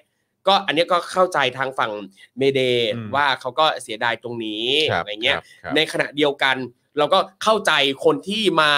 ละเลงมา อืม สเปรย์อะไรตรงนี้เหมือนกัน ซึ่งฝั่งเมเดย์เองเนี่ยเท่าเท่าที่คุยนะครับ บางคนในนั้นเนี่ยเขาก็ถึงแม้ว่าเขาจะเสียดายแต่เขาก็เข้าใจว่าอะไรทำให้เอ่อคนที่ไม่พอใจเนี่ยมาพ่นมาสเปรย์ใส่นั่นนี่นู่นต่างๆนานา อืม นั่นแหละครับ เพียงแต่ว่าอย่างการโพสต์จากฝั่งเมเดเองเนี่ยบางอันเนี่ยก็จะมีความแบบมีความตัดพ้อน้อยเนื้อต่ำใจนิดนึง อืม แต่แล้วก็เข้าใจได้ว่าในฐานะที่เขาเป็นคนคิดสร้างสรรค์งานนี้ขึ้นมา คบ อะไรเงี้ย มันมันก็ย่อมย่อมไม่แปลกถ้าเขา ใช่ จะแบบว่าเหมือนแบบเออเศร้าหน่อยอะไรอย่างเงี้ย ใช่ เออกับ แต่ กับกับไอเหตุการณ์ที่เกิดขึ้น ใช่ครับ แต่ว่าเขาก็เข้าใจนะครับว่าการที่คนแสดงออกแบบนี้เนี่ยมันสืบเนื่องมาจากอะไร อืมอืมแต่ผมว่ามันก็คือเป็นการเรียนรู้อะเนาะ ใช่ครับใช่ครับ คือเพราะว่าเอาตรงๆนะฮะคืออันนี้ต้องขออภัยทางทางเมเดด้วยละกันคือ ผมก็ไม่ทราบนะว่าว่าป้ายรถเมล์นั้นก็คือทางทางเมเดออกแบบหรืออะไรก็ตาม ใช่ครับ เออแต่ว่าตอนนี้พอรู้แล้วเนี่ยเออแล้วผมเชื่อว่าหลาย ๆ คนพอรู้แล้วเนี่ย ครับ ก็คือจะแบบว่าเฮ้ย อันนี้มันแบบว่าเป็นของคนรุ่นใหม่นี่เออ ครับ อันนี้มันเป็นเป็นเอ่อผลงาน ครับ นะของของของคนรุ่นใหม่ด้วยเหมือนกันเอองั้นอันนี้เราไม่แตะ อ่า อะไรอย่างเงี้ยเออผ ครั ม บ คิดว่ามันคงเป็นสิ่งที่คงจะต้องเรียนรู้ไปพร้อม ๆ ค กั รั น บ แหละเนอะ ซึ่งอย่างเนี้ยผมก็เข้าใจเลยว่าอย่างตอนวันก่อนที่เอ่อตรงหน้าสตชคือ คือคนส่วนใหญ่ก็ไม่รู้ว่านี่คืองานของเมเด อืมใช่ใช่ใช่ใช่ ใช่ ผมก็คิดว่าอย่างนั้นเหมื คืออน กัน ซึ่งอย่างอย่างสมมติอ่ะสมมติถ้าถ้าผมอยู่ตรงนั้นที่จะไปสาดสีใสอย่างเงี้ย ผมก็ใส่ไปเรื่อยแหละ อืม อะไรอยู่ตรงนั้นอะไรที่มันดู จัดไป เป็นทรัพย์สิน จัดสาไปธารณะ เออ เราแบบไปเรื่อยแหละ อืมอืมอืมอืมมันก็คือ นั่นแหละครับ เป็นการแสดงออกของความอัดอั้นตันใจของ ใช่ ประชาชนนะ ใช่ นะครับ ที่มันแบบไม่สามารถแสดงออกทางไหนได้ ใช่ นอกจากแบบเนี้ยอืม ครับ แล้วก็เมื่อวานก็มีน้องในทีมของเมเดย์เนี่ยนะครับ อืม ที่ก็ไปที่หน้าสทชกะว่าจะไปลบ อืม เอ่อลบสีที่สเปรย์ใส่ตรงป้ายรถเมย์คือน้องเขาเนี่ยกะว่าจะไปลบแค่ตรงที่เป็นตัวหนังสือ อย่างน้อยใครจะมาใช้ตรงเนี้ยจะได้อ่าน จะได้ อ ไม่ อก สับสน เออจะได้ อืม อ่านได้ว่าอ๋ออป้ายรถเมย์เนี่ยมันอะไรยังไง ปรากฏว่าไปเจอเนี่ยก็ไปเจอกลุ่มอ่าฝั่งเสื้อเหลืองที่มาที่จะมาทำความสะอาด โดยการเอาสีมาป้ายทับเพิ่ม โอ้ แบบเนี้ย ซึ่งแบบ เอ้ยมันลบยากกว่าด้วย แล้วก็สิ่งที่น้องเขาเจอคือ ก็มีเสื้อเหลืองบางคน มาพร้อมกับถือป้ายในหลวง ถือป้ายในหลวงมา เออ มามาตรงป้ายรถเมย์เนี่ย เออ เออแล้วก็มาถามว่าต้องทำยังไงบ้างครับ อะไรเงี้ย ซึ่งสิ่งที่น้องสงสัยก็คือน้องอะก็ฝั่งฝั่งเราอยู่แล้วไงสิ่งที่น้องสงสัยคือ ถ้าพี่จะมาทำความสะอาดอะพี่ทำไมไม่เอาอุปกรณ์ทำความสะอาดมา ใช่ พี่ถือป้ายในหลวงมาเพื่ออะไร คือเอาพระบรมฉายาลักษณ์มา ใช่ครับ อืม ก็มันไม่ได้ทำให้พื้นสะอาดขึ้นนะนะฮะ ใช่ ครับผม นั่นแหละ อะไร นั่นแหละ แต่ว่าเราก็เห็นผลผลงานเขานะฮะ ครับ เออก็เอาสีขาวไปทาทับอะไรอย่างเงี้ยคือแบบ ใช่แล้ว แล้ววันเนี้ยเห็นแบบที่ไปทาทับแบบพื้นถนนอะไรกันแบบเยอะแยะมากมายอ่ะ นั่นน่ะดิ แบบเดี๋ยวก้อนมัน คือแบบอะไรวะมันไม่ได้ดีขึ้นอ่ะ แล้ว รู้สึกว่าน จะทำให้มันเละเทะกว่าเดิม ใช่ นะ ฟีลแบบอารมณ์แบบที่มีคนชอบพูดว่า ถึงแม้ลุงตู่จะไม่ได้มีความสามารถในการบริหารเท่าคนอื่น แต่อย่างน้อยลุงตู่ก็เป็นคนรักชาติศาสนาพระมหากษัตริย์อะ อืม อะไรเงี้ยฟีลแบบเนี่ย อืม เนี่ยเขาถึงว่า เอ่อคนโง่ที่น่ากลัวคือคนโง่ที่ขยัน อะ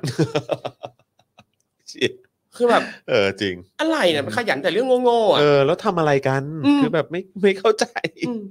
ไม่เข้าใจจริงๆ ไม่ ครั เข้า บ ใจเลยนะฮะ นั่นแหละ คือแบบว่า คือยิ่งยิ่งไปสร้างความลำบากให้กับแบบเจ้าหน้าที่ของกทมเพราะว่า ครับ แต่เห็น เออ ว่าพอเขาเอาสีขาวมาลงแล้วก็เอา เอ่อยมตอยมั้งครับ มาลงทับอีกรอบนึง ให้มันสีดำๆแล้วไม่แน่ใจ ค่ะอือฮึ ก็แล้วแต่ ครับ นะครับผมแล้วแต่ละกันนะฮะอ่ะโอเคนะครับก็เออแล้วก็เห็นวันนี้เขาบอกว่าทางอาจารย์ออสป่ะอาจารย์ออสเนี่ยเขาเอ่อรองศาสตราจารย์ดรวีรชัย ครับ พุทธวงศ์นะฮะหรือว่าอาจารย์ออสนะฮะอาจารย์ประจำภาควิชาเคมีคณะศิลปศาสตร์ และวิทยาศาสตร์เอ่อมหาวิทยาลัยเกษตรศาสตร์นะค ครั รับบ บอกว่าเอ่อเหมือนเขาเอาไอ้น้ำที่เขาฉีดอะ ครับ ในวันที่มีการชุมนุมที่เกียรติกายอะที่แยกเกียรติกายเนี่ยเขาเอาไปตรวจด้วยนะครับแล้วก็รู้สึกว่าเดี๋ยวผลผลการตรวจเนี่ยจะออกมาแบบ Official น่าจะค่ำวันนี้นะ ครับผม น่าจะเป็นข้ามวันนี้นะครัคบรับ เพราะฉะนั้นก็ติดตามได้ แต่เห็นบอกว่าเจอสารเคมีในน้ำตัวอย่างเนี่ยหตัวนะครับ แต่ขอเวลาวิเคราะห์ผลนะฮะ แล้วเดี๋ยวค่ำๆเนี่ยน่าจะรู้ว่าแต่ละตัวเนี่ยคืออะไรบ้างนะครับนะ ซึ่งเขาบอกว่าเป็นตัวอย่างน้ำณสถานที่เกิดเหตุปะทะบริเวณแยกเกียรติกายนะครับ ก็กำลังดำเนินการเอ่อวิเคราะห์ด้วยเทคนิคขั้นสูงนะฮะ ครับ โดยอุปกรณ์แบบไฮเทคเลยทีเดียว ใช่แต่เห็นแบบแผลของหลายคนที่โดนอ่ะ แล้วก็โอ้โหน่ากลัวมากเลยนะ หนักนะ ใช่มันดูแบบ แผลผู้พอง อืม มีแบบเป็นตุ่มน้ำใส ใช่ เป็นหนองเป็นอะไรอย่างนี้ด้วยแบบ ครับ อะไรวะ อืม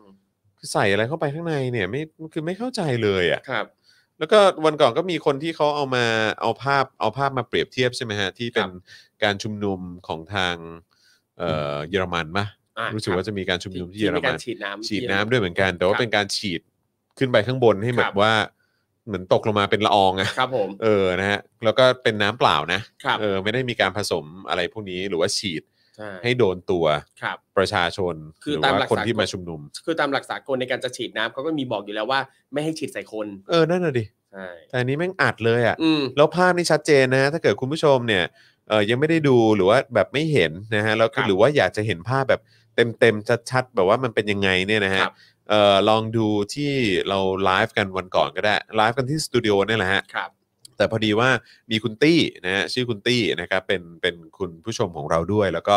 เอ่อเป็นคนที่ผมก็มักจะเจอหลาย ๆ ครั้งเวลาไปที่การชุมนุมต่าง ๆ นะครับ แล้วก็คุณตี้เนี่ยก็เป็นคนที่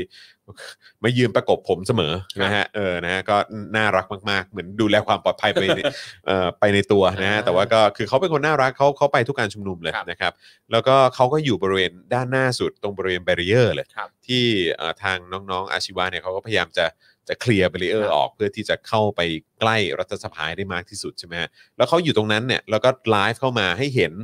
ซึ่งอยู่ด้านหน้ารถฉีดน้ำสามคันเลย แล้วก็กำลังฉีดเข้ามาแล้วอัดเข้ามาแล้วมันก็กระแทกตรงเบรีเออร์นะครับ แล้วเขาก็หลบอยู่ด้านหลังเบรีเออร์ซึ่งได้ยินเสียงแบบอัดแบบว่า อื้อหือคือน้ำไม่งต้องโคตรแรง ครั อะ บ เพราะมันเป็นน้ำแรงดันสูงเนาะ ครับ เออ นะฮะ ก็ใครที่อยากดูก็ลองไปดูย้อนหลังกันได้นะครับผมนะ ก็จะเห็นภาพของการใช้กำลังของทางเจ้าหน้าที่ตำรวจนะครับ นะฮะเอ่อคุณพีเควงบอกว่าอาจารย์ออสบอกผลการตรวจสอบสารแล้วนะครับ นะฮะ เอ่อ ใช่ไหม แต่เดี๋ยวคงจะมีการแถลงเรื่องของของรายละเอียดอีกทีเนาะ ครับ ว่าเป็นสารเคมีอะไรบ้าง นะครับผม ใช่ใช่ใช่ก็มีคนส่งมานะบอกว่าเออมันก็มีคนเอ่อถ้าเปรียบเทียบของเยอรมันนี่ฉีดน้ำกันคนละแบบเลย ครับ อืมครับผม คุณคุณเอ่อ คุณหวายหรือเปล่าผมไม่แน่ใจบอกว่าเห็นคุณตี้ในไลฟ์วันนั้นเนี่ยเลือดเต็มแขนเลยเป็นห่วงมาก ครับ ขอให้หายไวๆก็วันนั้นก็มีการวิดีโอคอลคุยเอ่อเอ่อมีการไลน์คุยกันต่อนะครับ ว่าอาการเป็นยังไงบ้างเขาก็ส่งรูปมาให้นะ ก็โอ้โหเย็บแบบแผลยาวเลยอะทั้งแขนเลยครับ ครับ ผมนะฮะก็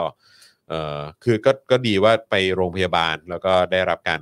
ทรีตแบบเอ่อที่ค่อนข้างดีอะนะฮะก็ถือว่าตอนนี้ก็ก็ปลอดภัยแหละ แต่ว่าก็คงอาจจะต้องพักฟื้นตัวอีกสักพักหนึ่งนะครับผมนะฮะ อ่าโอเค 21 นักเรียนเลวรวมตัว 25 เขาจะไปกันที่สำนักทรัพย์สินนะครับ เพราะฉะนั้นวันนี้นะฮะขออัปเดตรายละเอียดเมื่อวานหน่อยละกันนะครับ ที่จริง ๆ แล้วเนี่ยก็จะเล่าให้ฟัง เล่าให้คุณผู้ชมฟังตั้งแต่เมื่อวานแล้ว แต่ว่าพอดีเมื่อวานกว่าจะเคลียร์เรื่องแถลงการประยุทธ์เสร็จอะไรต่างๆ เนี่ยนะฮะอื้อหือครับผม แถลงการเนี่ยนะก็ ครับผม มีประเด็นให้ด่าแบบแทบจะทุกพยางค์เลย ใช่ เออ ทุก ทุกประโยคเลยอะ ครับ เออ หรือว่าทุกแบบทุกย่อหน้าทุกบรรทัดเนี่ย คือแบบว่า โอ้โห แต่ละอย่างที่มันออกมาจากแบบปากของมึงเนี่ยนะ ใช่ อืมแหม คือแค่เห็นคำว่านายกรัฐมนตรีแล้วก็คันปากอยากจะด่าแล้วอะ ใช่ คือแบบ มึงแม่งเผด็จการนี่เฮีย ครับ นะฮะ อ่าโอเค งั้นเรามาพูดถึงความเป็นมานะฮะของสำสำนักงานทรัพย์สินส่วนพระมหากษัตริย์หน่อยดีกว่านะครับ ซึ่งหลายๆ คนก็อาจจะมีข้อสงสัยอะเนาะนะฮะว่าเออแบบคือคือคืออะไรยังไง เพราะว่ารู้สึกว่าหลายคนสับสนว่าสรุปว่าเรียกว่าสำนักงานทรัพย์สินส่วนพระมหากษัตริย์ หรือว่าสำนักงานทรัพย์สินพระมหากษัตริย์ ครับ นะฮะเดี๋ยวเดี๋ยวเดี๋ยวเราคงจะไปถึงจุดนั้นกันนะครับ ผมนะฮะเอ่อครูทอมเจอไหมครูทอมเจอปะ เจอเจอครับเจอ เจ ครับ อ ครับ เจอใช่ไหมอ่าโอเคงั้นงั้นเดี๋ยวเดี๋ยวเดี๋ยวเราสลับกันละกัน ได้ได้ เพราะว่ามัน ได้ ค่อนข้างยาวนะค ครั รับบ ผม ผมนะฮะอ่าเดี๋ยวจะเล่าให้คุณผู้ชมฟังละกันนะฮะทางทีมงานของเราก็ไปทำกันบ้านมานะครับ ความเป็นมาของสำนักงานทรัพย์สินส่วนพระมหากษัตริย์นั้นเนี่ยนะครับต้องย้อนกลับไปในปีพศ 2433 นะฮะสมัยรัชกาลที่ 5 นะครับ โดยชื่อเดิมนะครับคือกรมพระคลังนะฮะเอ่อกรมพระคลังนะฮะข้างที่ ครับ นะฮะมีฐานะเป็นกรมอิสระในสังกัดกระทรวงพระคลังมหาสมบัตินะฮะได้รับงบประมาณจากรัฐบาลนะฮะทำหน้าที่บริหารพระราชทรัพย์ของสถาบันพระมหากษัตริย์ทั้งหมด อืมครับ นะฮะ แต่ว่าหลังจากสมัยรัชกาลที่ 5 นะครับ เนื่องด้วยปัญหาการใช้จ่ายเงินเกินตัวของราชสำนักอื้อหือน่าสนใจมากนะครับ อืม ปัญหาการใช้จ่ายเงินเกินตัวของราชสำนัก ซึ่งทำให้กรมพระคลังข้างที่เนี่ยมีหนี้สิน จนเมื่อคณะราษฎรเนี่ยนะครับ เปลี่ยนแปลงการปกครองในปี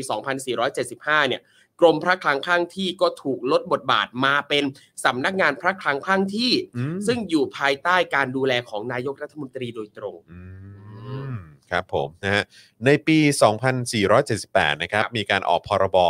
แยกทรัพย์สินส่วนพระมหากษัตริย์ ออกเป็นทรัพย์สินส่วนพระองค์ และทรัพย์สินส่วนพระมหากษัตริย์นะครับผม โอเคนะครับ คือตอนนี้เคลียร์ว่ามีสองสองอันนะ คนละอันนะ อย่าสับสนกันนะครับ ครับผม เราจะมีสำนักเอ่อสำนักทรัพย์เอ่อทรัพย์สินส่วนพระองค์ อืม แล้วก็ทรัพย์สินส่วนพระมหากษัตริย์ ครับผม นะครับไม่เหมือนกันนะครับ ครับ โดยที่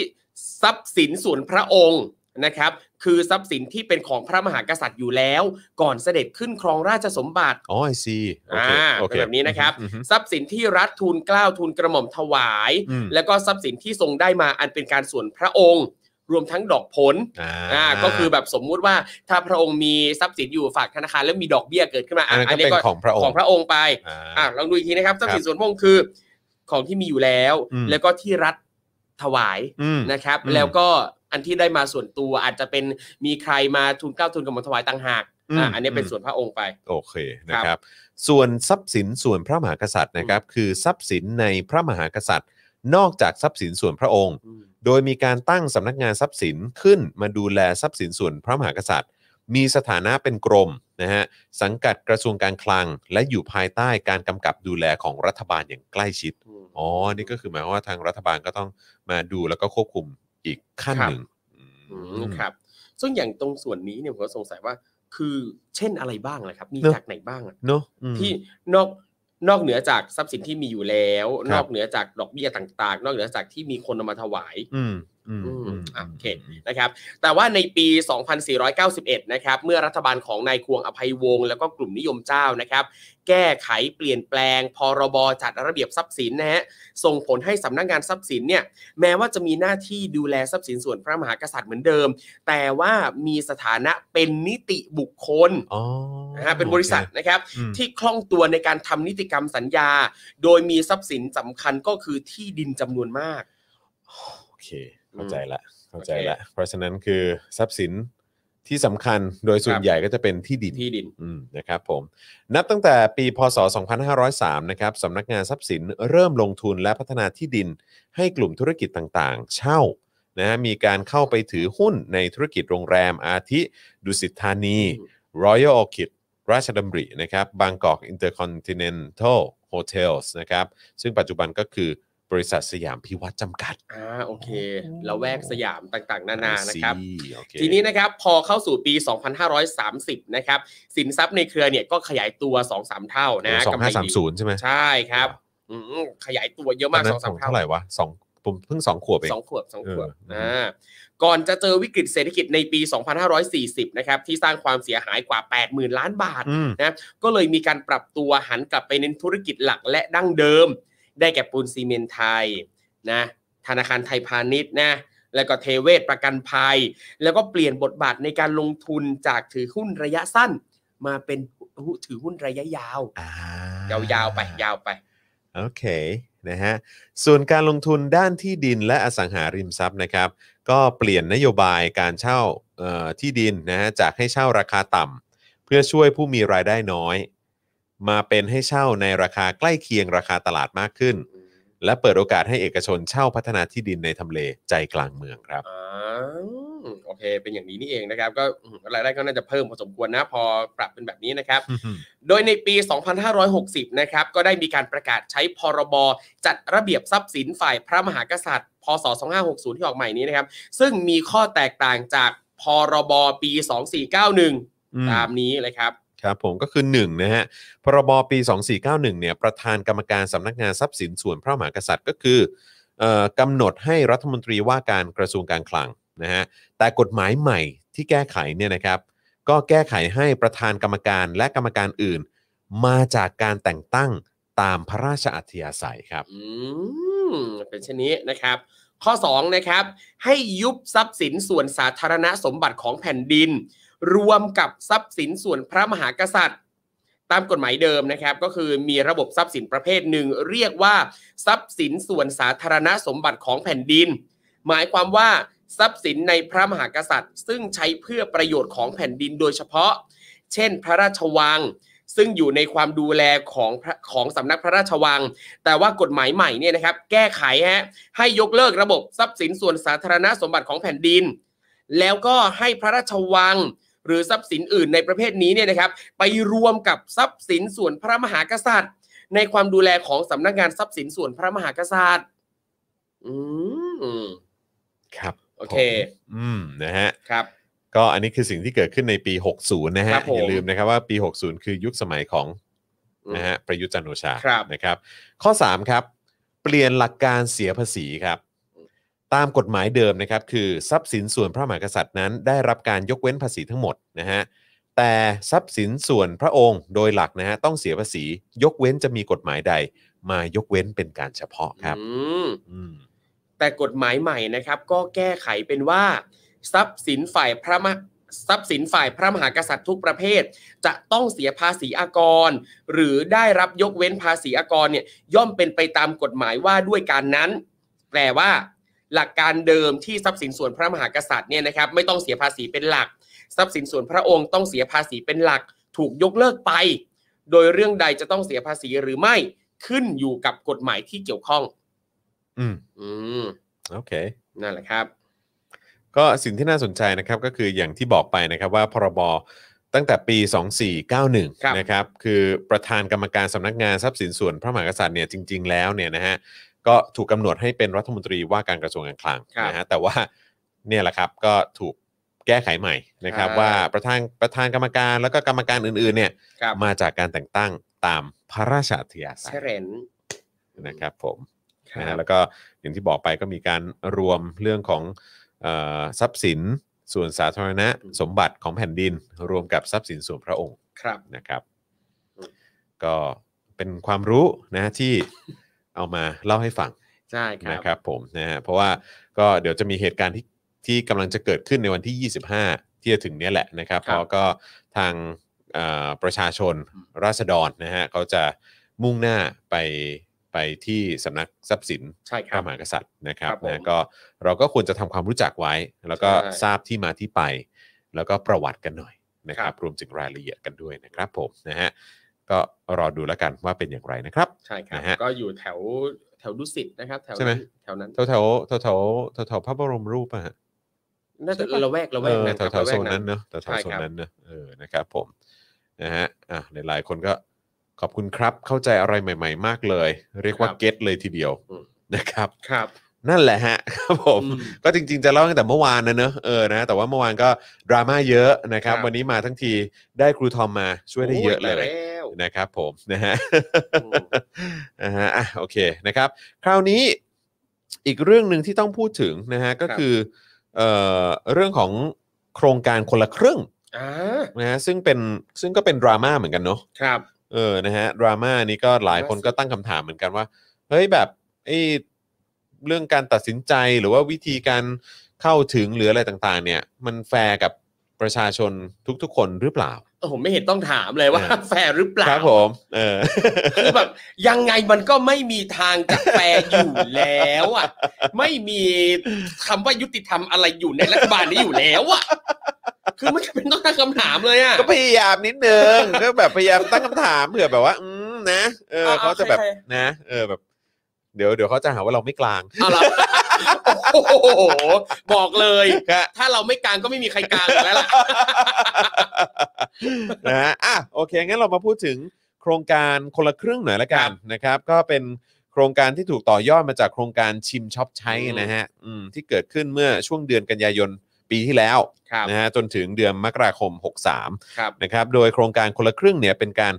ร่วมจ่ายนะฮะระหว่างประชาชนที่เข้าร่วมโครงการและรัฐบาลนะครับมีวัตถุประสงค์เพื่อบรรเทาภาระค่าใช้จ่ายให้กับประชาชน และช่วยเพิ่มสภาพคล่องให้กับร้านค้ารายย่อยนะครับหลังได้รับผลกระทบจากการแพร่ระบาดของโควิด -19 นะครับโดยรัฐบาลจะสนับสนุนค่าอาหาร อืม เครื่องดื่มแล้วก็สินค้าทั่วไป โดยร่วมจ่าย 50%นะ ครั ฮะ บ แต่ไม่เกิน 150 บาทต่อคนต่อวัน านี่ นะฮะ คืออย่างผมเองเนี่ยก็เคยเห็นเพื่อนใช้เหมือนกัน ครับ อ่า อืม เมื่อก่อนไปทำงานแล้วก็เอ้ยเพื่อนก็ได้ได้สิทธิ์นี้มา อ่าฮะ ไปกินข้าว เออ ร้านอาหารตามสั่งข้าง อ่าฮะ ทางอะไรเงี้ยแหละ อ่าฮะ เออแล้วเขาก็ติดป้ายบอกว่าร้านเนี้ยเข้าร่วมโครงการคนละครึ่งเนี่ย เหรอ แล้วก็สมมุติอาหารทั้งหมดมื้อนั้น เออ 200 สแกนปั๊บเราจ่ายแค่ร้อยเดียว อ๋อเหรอ อีกค อ รึ่งนึงเนี่ยรัฐจ่ายให้ อ๋อเหรอฮะ เอออื มโอเค อ่ะงั้นใช้คำนี้นะรัฐจ่ายให้ รัฐจ่ายให้ คือแบบว่าเฮ้ยพวกเราช่วยจ่าย ใช่ใช่ จ ใช่ ริงๆมันควรจะอย่างนั้นเนอะ อืม แหมคือแบบว่ามึงก็เคลมเนอะ อืม เออแบบรัฐจ่ายให้รัฐจ่ายให้ ใช่ เออ เหมือนแบบไอ้อันที่ที่ไอ้ที่ไปเที่ยวปะที่มัน ไอ้ ไป ที่ เที่ยว เที่ยวที่ ที่เที่ยวที่แบบว่า อ่า เออแบบก็ ที่สำหรับ ต้องผ่าน ก แอปเป๋าก ตังค์อะไร 50% ใช่ไหม ใช่ เออ ไปแบบตามโรงแรมต่างๆ นั่นนี่นู่นอะไรอย่างงี้ ก็เป็นรัฐจ่ายให้ใช่ไหม ใช่ เออรัฐจ่ายให้ รัฐจ่าย ต้อง ให้ ขอบคุณรัฐบาล ลุงตู่จ่ายให้นะเออ ม ลุงตู่ โอเค จ่ายให้ ใช่ ไอ้สัตว์ นะฮะ ครับ อ่ะก็เอิ่มโดยกำหนดวงเงินนะฮะโครงการคนละครึ่งเนี่ยจำนวน 30,000 ล้านบาท อืม ซึ่งรัฐบาลคาดว่าจะช่วยลดภาระค่าใช้จ่ายของประชาชน 10 ล้านคนฮะ ครับ ย้ำอีกครั้งนะฮะ10 ล้านคนนะครับ สร้างรายได้ให้กับผู้ประกอบการรายย่อยอย่างน้อย 1 0 0 0 0แสนร้านค้า เงินหมุนเวียนในระบบเศรษฐกิจ 60,000 ล้านบาท อืม นะฮะส่งผลให้ GDP ขยายตัว 0.18% อื้อหือครับ ครับผมนะ ครั ฮะ บ มันยอดเยี่ยมจริง ๆ เลย ใช่ นะฮะ สามหมื่นล้านบาทนะ สะสะพัดเลยเนาะเอ ครั อบ ก็คือหมายความว่าก็คงกะว่าจะช่วยเอ่อเรื่องของงบประมาณของโครงการเนี้สามหมื่นล้านบาท ครับ เพราะฉะนั้นถ้าเกิดว่าเราช่วยครึ่งหนึ่ง อืม นะฮะแล้วประชาชนก็ช่วยจ่ายอีกเนี่ยรับรองว่าเงินที่มันจะหมุนเวียนในระบบเนี่ยก็ตั้ง 6 0,000 ล้าน 2 เท่าไง อืม สอง ครับผ เท่าม อืมครับผมสำหรับคำถามที่ว่าเงินที่รัฐบาลนำมาใช้ในโครงการคนละครึ่งเนี่ย เอามาจากไหน เออ นะฮะนายดนุชา ครับ พิชยนันท์รองเลขาธิการสำนักงานสภาพัฒนาการเศรษฐกิจและสังคมแห่งชาตินะครับ ให้ข้อมูลว่าเป็นงบประมาณที่นำมาจากพรกกู้เงิน 1 ล้านล้านบาท ในวงเงิน 40,000 45,600 ล้านบาทนะครับ ซึ่งเป็นเงินที่กู้จากธนาคารต่างประเทศนะครับ ว้าวว้าวซ่ามากเลย อืมนะฮะสำหรับการกู้เงินดังกล่าวเนี่ยนะฮะจะนำมาใช้ภายใต้ 3 วัตถุประสงค์ครับ ครับ 1. ใช้เพื่อสนับสนุนการแพทย์และสาธารณสุขนะฮะสองช่วยเหลือเยียวยาประชาชนที่ได้รับผลกระทบ จากการแพร่ระบาดของไวรัสโควิดนะฮะสามการฟื้นฟูเศรษฐกิจและสังคมครับ อืม นะฮะเดี๋ยวก่อนนะ ผมแค่งงเฉยๆช่วยเหลือเยียวยาประชาชนที่ได้รับผลกระทบจากการแพร่ระบาดของไวรัสโควิด ครับ อืมแต่ก็คุมได้ไม่ใช่เหร อ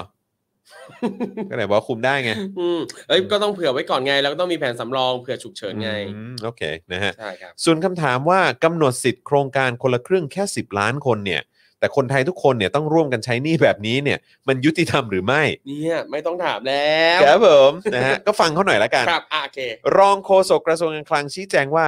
ส่วนนี้เนี่ย เป็นหนี้รัฐบาล อืม อืมรัฐบาลเนี่ยก็ต้องไปดูแลเรื่องของการหารายได้มาชำระหนี้ อืม ส่วนหนึ่งเนี่ยก็มาจากเงินภาษีแหละ นะฮะ โดยรัฐบาลเนี่ยก็ไม่ได้มีเม็ดเงินมากพอที่จะเอ่อที่มาจากงบประมาณรายจ่ายประจำปี ก็เลยต้องไปกู้มา ครับ อะไรอย่างนี้อืม อืม แต่ตลกเนอะที่เขาบอกว่าส่วนนี้เนี่ยเป็นหนี้ของรัฐบาล เออ เนอะแล้วก็รัฐบาลเนี่ยก็ต้องดูแลเรื่องของการหารายได้มาชำระหนี้ ครับ การหารายได้ของรัฐบาลนี่เขาหาหาหาหาทางไหนฮะ นี่ ภาษีปะ เออก็ภาษี ก็ภาษีซึ่งแบบอืม คือมึงจะใช้คำไม่แบบดูเหมือนแบบ เออ ทำมาค้าขายทำธุรกิจแล้วก็แบบว่า อืม เอาเงินมาโปะอะไรเงี้ยเหรอ ถูก ก็หมอน อืม คือรัฐบาลมึงแบบ มึงไม่มีปัญญาหาเงินนอกจากมึงรีดภาษีอ่ะ อ่ะถูกต้อง ก็หมอนคือแบบว่ามึงจะมาทำเป็นพูดว่าแบบรัฐบาลจะแบกรับตรงนี้ไว้เองแล้วเดี๋ยวจะไปหารายได้มาแล้วก็มา โอ้โห มา cover ตรงนี้นะ พระเอกมากพูด ถุย จก ว่า พ ไอ้ ระอกมก เหี้ยเงินพวกกูทั้งนั้น ครับ อื้อหือครับผมนะฮะเอ่อโดยจริง ๆ แล้วเนี่ยนะครับ โครงการคนละครึ่งนั้นเนี่ยใช้งบประมาณจากพรกกู้เงิน 1 ล้านล้านบาท ซึ่งเป็นซึ่งเอ่อถือเป็นหนี้สาธารณะ ครับ ดังนั้นแม้ว่าจะมีคนได้สิทธิ์โครงการนี้ 10 ล้านคน แต่คนไทยที่เหลือเนี่ยก็ต้องร่วมกันรับผิดชอบใช้หนี้ในส่วนเอ่อนี้เช่นกันในฐานะเจ้าของประเทศนะครับ เนี่ยซึ่งแบบกูไม่ได้สิทธิ์นี้อะแล้วทำไม นั่น จะ น่ะดิ ต้องอันนี้ด้วยล่ะ นั่นเล เนี่ย ดิ แล้วให้สิบล้านคนได้คนละสามพัน คนละสาม ได้ พัน สิทธิ์ค ใช่ น ไหม ละสามพันไงมัน อ๋อเออ รวมเป็น ว่ะ สามหมื่น ใช่ ล้าน ใช่ใช่ใช่ใช่เอใช่ใช่ อ ใช่ แล้วก็แต่กำแต่เขากำหนดว่าวันหนึ่งอะใช้ได้ไม่เกินร้อยห้าสิบ อืม อืม เดี๋ยวกันนะฮะ คือที่บอกว่าได้คนละไม่เกิน 3,000 คือหมายว่าถ้าลงทะเบียนปุ๊บเนี่ย ครับ ก็คือคนนั้นก็จะได้สิทธิ์ ได้สิทธิ์สามพัน 3,000 ไปเลย ใช่ แต่วันหนึ่งใช้ได้ อ๋อ สูงสุดไม่เกินหนึ่งร้อยห้าสิบาท อ๋อ โอเค เข้าใจแล้ว ครับ เอออ๋อ ผมนึกว่าแบบ ก็ฟิกเป็นวัน ๆ ไปอะไรเงี้ย แต่สรุปว่าก็คือถ้าลงชื่อทัน ก็คือ ใช่ คุณก็จะได้เป็นหนึ่ง ใช่ ใน ได้เลย 10 ล้าน 3,000ใช่ครับ นั้นไปเลย โอเค ใช่ครับ แล้วคนอื่นก็จะพลาดโอกาสนั้นไป ใช่ครับ นะครับสำหรับความคืบหน้าล่าสุดนะครับวันที่ 18 พฤศจิกายนนะครับก็คือวัน 2 วันที่ผ่านมาเนาะเวลาเที่ยงนะฮะมีร้านค้าลงทะเบียนเข้าร่วมโครงการแล้วกว่า 7.17 แสนร้านค้า อืม ก็ประมาณเอ่อ7แสนกว่าร้านนะฮะ ครับ แล้วก็มีผู้ใช้สิทธิ์แล้วประมาณ 8 ล้านนะฮะ7แสนคนนะครับ อืม โดยมียอดการใช้จ่ายสะสม 18,797 ล้านบาท แบ่งเป็นเงินที่ประชาชนจ่าย 9,581 ล้านบาท อืม และภาครัฐร่วมจ่าย ภาครัฐร่วมจ่าย ครับ กมอน9,216 ล้านบาทครับ ยอดใช้จ่ายเฉลี่ย 200 บาทต่อครั้ง อืม นะฮะ ครับ อืม โหร้านนี่ก็ถือว่าเยอะเหมือนกันนะเจ็ดแสนกว่าร้านเนี่ยเพราะแบบเท่าที่เห็นอย่างที่เห็นนะครับ ก็คืออย่างพวกรถรถเข็นอะไรต่างๆ เนี่ยก็ก็ใช้ร่วมร่วมด้ ร่วมด้ ว วย ยใช่ไหม แผงผักเล็ก ๆ รถเข็นขายผักตามซอกซอยอะไรเงี้ยก็ เออ รวมด้วย งั้นพวกรถ CAA ร่วมด้วยป่ะ ไหลไหลไหล CA เออ มีสแกนคนละครึ่งได้ อ๋อเหรอ ในม็อบอะเท่มากเลย แล้วเดี๋ยวก็จะมีคนบอกอีกว่า ถ้าเกลียดรัฐบาลอ่ะ เออ แล้วไปใช้ทำไมล่ะ เอ เอ อ อใช่ไหมก็จะต้องมีฟิลนี้ ใช่ นะ ไม่ต้องมีฟิลนี้แน่ๆ เออ อืม ครับผมนะฮะ โดยล่าสุดนะครับมีรายงานว่าสำนักงานบริหารหนี้สาธารณะเนี่ยเปิดเผยว่าเงินกู้พรกร1ล้านล้านบาทเนี่ยนะครับเหลือไม่ถึง 1 0,000 ล้านบาทนะครับ โอ้โห โดย ครับ ฟังดีๆนะฮะ ครับ ฟังพร้อมกันนะทุกคน ครับ โดยเล็งกู้เพิ่มครับ เล็งที่จะกู้เพิ่มนะครับ อ่า เพื่อหนุนโครงการคนละครึ่งเฟส2ครับ ครับ ที่จะมีในต้นปีหน้านะครับ หลังจากเฟสหนึ่งเนี่ยจะหมดสิ้นปีนี้นะจ๊ะโอ้ my god โอเค เอ้ยเฮ้ยมึงจะกู้เพิ่ม ครับ เล็งไว้แล้วว่าจะกู้เพิ่ม ครับ เก่งจริง ๆ เลยมึง อืม กู้เก่งชิบหาย ที่ นะฮะ สุด ทั้งนี้เนี่ยนะฮะที่ผ่านมามีการกู้เงินผ่านพรกกู้เงิน 1 ล้านล้านไปแล้วนะครับ ทั้งสิ้น 3.38 แสนล้านบาท อืม นะครับ คิดเป็น 34%ของแผนการกู้เงินทั้งหมดนะจ๊ะ ครับอืมกูเก่งจังเลยอะ กู้เก่งจุง เออ นะครับ เก่งจัง อืมนะฮะ อืม จริงๆ แล้วเนี่ยเราก็มีรายละเอียดเอ่อข้อมูลซึ่งซึ่งเดี๋ยวอันนี้ผมฝากเป็นฝั่งเป็นฝั่งครูทอมได้ไหมฮะ ครับ เอ่อเรื่องของความสามารถ ในการเอ่อกระตุ้นเศรษฐกิจของรัฐบาล ครับ ในยุคของคนที่ชื่อประยุทธ์จันทร์โอชา โอ้โห ที่ และ สุด พรรค เลย พวก ครับผม นะฮะ เอาจริงคือตั้งแต่จำความได้นะครับ สมัยรัฐบาลประยุทธ์นี่ก็แจกเงินเป็นว่าเล่นเลยฮะ แจกชิบหายเลย แจกแจก เออ โอ้โห แจกเหมือนเป็นเงินตัวเองเลยนะ เอออืมทำเลยทำ แจกเต็มที่เลย ใช่ เออครับผม ไม่ได้แคร์อะไรไม่ได้เคยจะเห็นหัวประชาชน อืมครับผม นะครับ คือตั้งแต่พลเอกประยุทธ์จันทร์โอชาเป็นนายกรัฐมนตรีเนี่ยนะครับ ก็มีโครงการแจกเงินเกิดขึ้นเยอะมากนะครับ อืม มีรายงานว่าในช่วง 5 ปีแรกของรัฐบาลคอสชเนี่ยนะครับ มีการแจกเงินทั้งสิ้นนะครับ 227,411 ล้านบาทนะครับ เชี่ยสองแสนล้านบาท ใช่ อันี้คือที่แจกเงินใช่ไหม ใช่ครับ คือถ้าเฉลี่ยแล้วเนี่ยตกปีละประมาณ 45,482 ล้านบาท โอ้โห มันน้อยนะ แจกปีละสี่หมื่นล้าน ใช่ ไอ้สัตว์ ซึ่งแบบโอ้ตายแล้ว แจกเงินปีละสี่หมื่นล้าน อืมเนี่ยภาษีเราไปอยู่กับอะไรแบบนี้เนี่ยสะเทือนใจเหครับผมลือเกินนะครับ คือไม่มึงหาเงินก็ไม่เป็นเนอะ อืม แล้วก็แบบว่าแต่ใช้เงินเก่งชิบหาย ถูก อืม อืมสะเทือนใจ ครับ โดยตลอดช่วงระยะเวลาที่พลเอกประยุทธ์เป็นนายกรัฐมนตรีเนี่ยนะครับ สามารถแบ่งมาตรการแจกเงินที่ถือเป็นแพ็กเกจใหญ่ๆ ดังนี้ นี่ โอ้โหทีมงานของเราน่ารักมาก ก็ นะค อุ รับ ตส่าห์แบ่ง แบ่งเป็นแพ็กเกจใหญ่ให้เออครับผม อื้อหืออ่ะ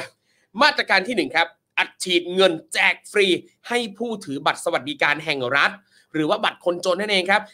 14 ล้านคน อืม เดือนละ 500 บาท เยอะมาก ครับ เดือน ผ ละ ม 500 บาท ครับผม เป็นเวลา 3 เดือนนะ อืม รวมเป็น 1,500 บาท รวมวงเงินอัดฉีดงวดนี้เนี่ยนะครับ 21,000 ล้านบาท โอ้โหแม่ นี่ นะฮะคือฟังเหมือนจะดูดีนะ เงิน ครับ อัดฉีดอ่ะ ใช่ เออครับผม แล้ว นะ คือแจกคนจนเนี่ยอ่ะเดือนละ 500 บาท 3 เดือนเป็นพันห้าแล้วคือสิ่งที่เจอที่เห็นข่าวบ่อยๆ ก็คือคนจนหลายคนที่เขามีบัตรสวัสดิการแห่งรัฐอันนี้เนี่ยก็คือใช้ไม่เป็นบางคนกดเงินไม่เป็นทำอะไรไม่เป็นสักอย่างเลย ก็เข้าไม่ถึง ใช่ ก็เข้าไม่ถึงอยู่ดี ใช่ครับ อืมครับผม อ่ะมาตรการที่สองครับ ครับ แจกเงินฟรีให้ประชาชนที่มีอายุ 18 ปีขึ้นไป อืม เฮ้ยแค่แค่แค่แค่แค่แค่แค่มีอายุอยู่ถึง 18 ปี ได้เงินไปแล้ว คนละสามพัน 3,000 บาท โโห อะไรวะแค่แบบแค่มีอายุอยู่ถึง 18 ปี เอ อ่ะ อเออ เออคือมันยากตรงไหนหมายถึงว่าเฮ้ยมันอะไรงง ไม่หรือเขาอยากจะแบบเหมือนซื้อใจคนรุ่นใหม่ปะ อ่า เออสิบแปดปีขึ้นไปไง ม เยาวชนคนรุ่นใหม่ทั้งนั้น ครับ เออไม่เด็กมัธยมก็เด็กมหาลัย อืม อะไรอย่างงี้ อืมเอออะไรอย่างงี้ นั่นแหละ เอาไปเลยคนละสามพัน ครับ แบบนี้เนี่ยจะต้องรักรัฐบาลนี้มากขึ้นแน่ แน่ เลย นอนแน่นอน ผม นะ อืม อายุ 18 ปีก็ช่วงประมาณแบบปีหนึ่งนะ อ่าก ำลังขึ้นปีหนึ่งเออเผื่อเป็นทุนการศึกษาอะไรอย่าง นี้ งี้ ยใช่ใช่ใช่เออ คงหวังว่าแบบถ้าพอ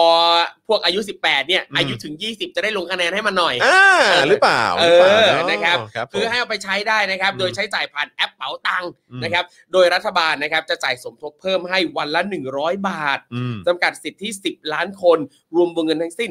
30,000 ล้านบาท อันนี้ก็จำกัดสิทธิ์สิบล้านคนเหมือนกันนะครับ ผม เออครับผม เนี่ยเหมือนกับว่าการใช้ชีวิตอยู่ในประเทศเนี้ต้องอยู่กับการลุ้นตลอดเวลาต้องชิงโชคตลอดเวลา นะนอกจากจะลุ้นหวยแล้วเนี่ย ถูก นะฮะหรือว่าลุ้นว่าชีวิตกูจะดีขึ้นไหมเนี่ย ยังต้อง ครับ ลุ้นเรื่องของโครงการที่มาจากเงินภาษีตัวเองนะ ใช่เนี่ย เหี้ย โครงการนี้ก็แทบอะไรไม่ต่างจากหวยเลยที่แบบ ไม่ได้ต่าง ต้องลุ้นว่าจะได้หรือไม่ได้ ใช่เพราะฉะนั้นรอบแรกอัดฉีดไป 20,000 ล้าน ครับผม อันนี้ 30,000 ล้าน ครับผม ครับผม ต่อไปมาตรการที่ 3 ครับ จ่ายเพิ่มค่าตอบแทน อืม อ่าเหมือนกับมีเงินเดือนเพิ่มให้รายได้ อืม เพิ่มให้ เพื่อเป็นกำลังใจให้กับอสม 1 ล้านคน อืม เดือนละ 500 บาท เป็นเวลา 3 เดือนรวมเป็น 1,500 บาทนะครับ ซึ่งอย่างมาตรการนี้นะครับ ก็ใช้เงินไปทั้งสิ้น 1,500 ล้านบาท อืม ครับผมนะ อื ฮะ ม ทำให้คุณภาพชีวิตเขาดีขึ้นมากเลยนะฮะ ใช่ เออได้เพิ่มกันเดือนละ 500 บาท ถูกต้องพ ครั อบ ผอมสมกรุงเทพ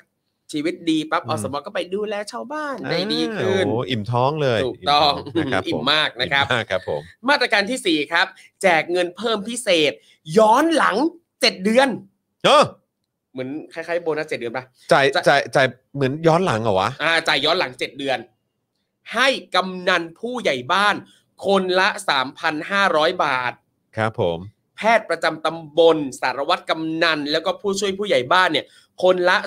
2,100 บาท อืม อ๋อ ก็คือเหมือนกับว่าให้กำนันกับผู้ใหญ่บ้านเนี่ย คือเดือนละ 500 บาท ย้อนหลัง 7 เดือนก็เป็น 3,500 บาท อ่าโอเค ส่วนแพทย์ประจำตำบล สารวัตรกำนันผู้ช่วยผู้ใหญ่บ้านเนี่ยได้เดือนละ 300 บาท ย้อนหลัง 7 เดือนก็คือคนละ 2,100 บาท อ่าโอเค รวมทั้งสิ้น 270,000 คน อืม นะครับ รวมเป็นเงิน 677 ล้านบาท อื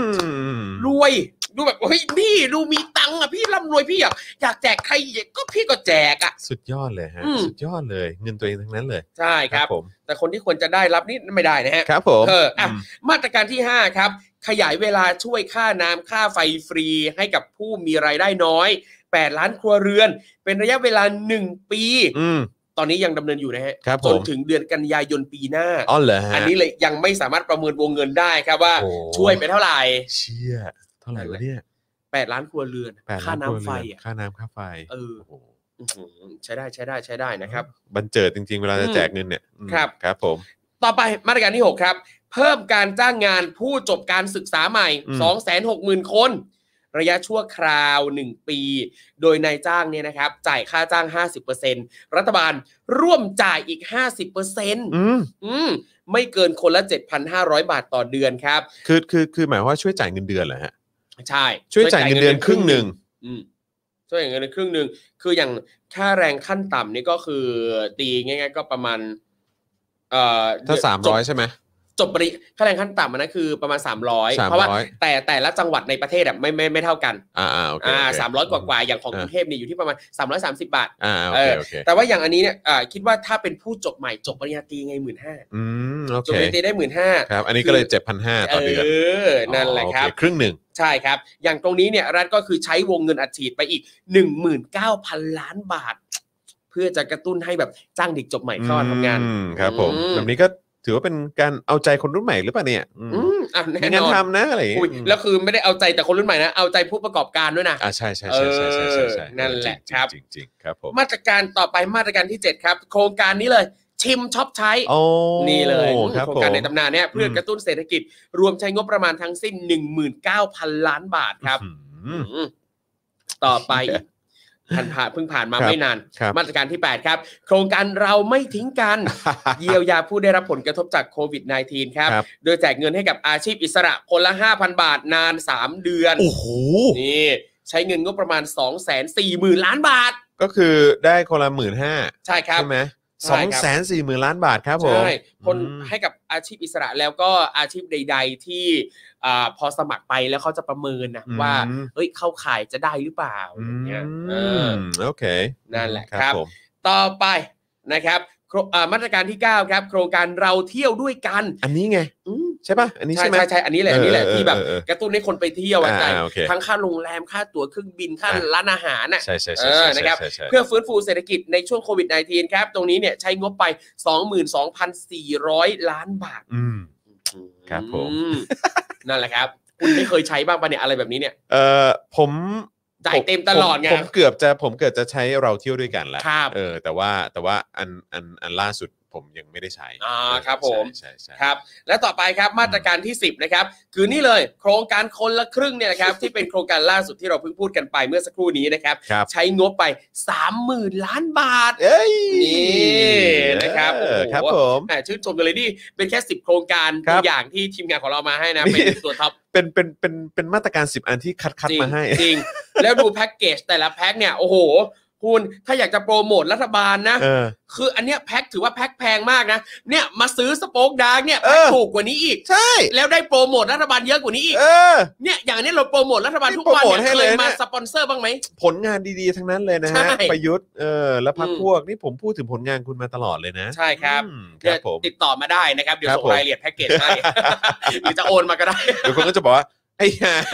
ซื้อโฆษณาด้วยเงินภาษีกู เออเออเออเออเอาก็เขาก็ทำเป็นปกติ อ๋อ นะ ครับผม เออ เออ นั่นแหละนะครับอ่ะโดยถ้าเรานับตั้งแต่พลเอกประยุทธ์เนี่ยนะครับเข้ามาบริหารประเทศเมื่อ 22 พฤษภาคม 2557 นะครับ ครับ รัฐบาลเนี่ยได้ดำเนินการกู้เงินไปแล้วประมาณ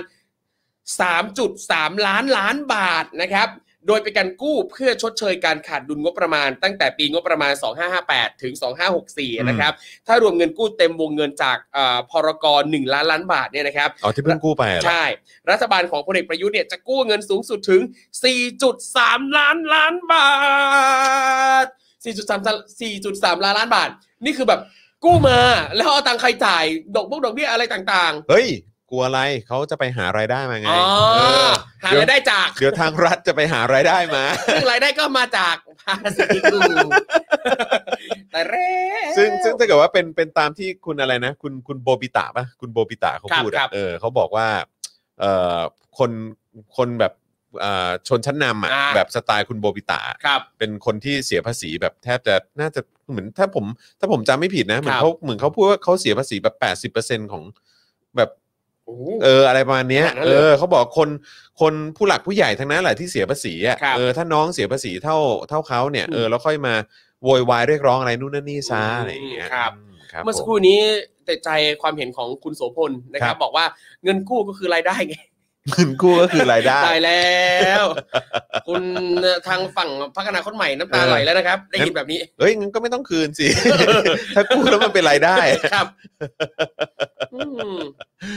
โอ้แปดสิบห้าใช่ไหมเขาบอกแปดสิบห้าใช่ไหม ครับ เออแปดสิบห้าแปดสิบห้าเปอร์เซ็นต์ใช่ไหมฮะ ใช่ เออถ้าเกิดผมจำไม่ผิด อืม นะฮะโอ้นะฮะแต่ละความเห็นดีๆทั้งนั้น ครับ นะฮะ เออ นี่คุณ just one person บอกว่า โอ้พ่อพ่อโรบินฮูดดูดเงินเข้าไปมาแจกเขา อืมช่วยอะไรกันแบบอัดยายซื้อขนม ยาย เออ เป็น อืม ฟิลนั้นเปล่าวะ อืม แม่งกูจะบ้าตาย เออ เออ แต่ก็ก็ยังสอยว่า แล้วอย่างไอโครงการต่างๆ ที่เขาต้องให้ประชาชนเนี่ยไปลุ้น ครับ แบบตื่นเช้ามาแบบกดเข้าไปลงทะเบียนเนี่ยถ้าคุณจำพอทราบไหมว่าทำไมเขาถึงต้องให้ประชาชนมาลุ้นกับอะไรแบบเนี้ยทำไมไม่แบบให้ทุกคนสามารถเข้าถึงสิทธิ์นี้ได้ แบบ โดย ทั่วหน้า เท่เทียกั ใช่ไหม เออ เงินไม่พอไง เออโอเค แบบ ผมว่าผมว่ามันคือมันคือหลักๆแม่งคืออย่างนั้นเลยอะก็คือ ครับ เงินแม่งไม่ได้มีเยอะขนาดนั้น อืม ที่จะแบบครอบคลุมทุกคนเนี่ย ครับ เออผมคิดว่าเขาก็เหมือนเอาไปโปะช่วยคนที่แบบว่า เออแบบกำลังมีปัญหาอะไรอย่างเงี้ยแล้วก็ อ่ะ แบบว่าเผื่ออาจจะทำให้ใจชื้นขึ้นมานิดนึง ครับ แล้วก็อาจจะแบบว่ามองภาครัฐในแง่บวกขึ้นมาอีกนิดนึง อ่ะ อะไรอ ป ย่าก งเงี้ย ช่วยคนมีปัญหา อืม ก็จะซึ่งคนที่มีสมาร์ทโฟนน่ะ อืม ก็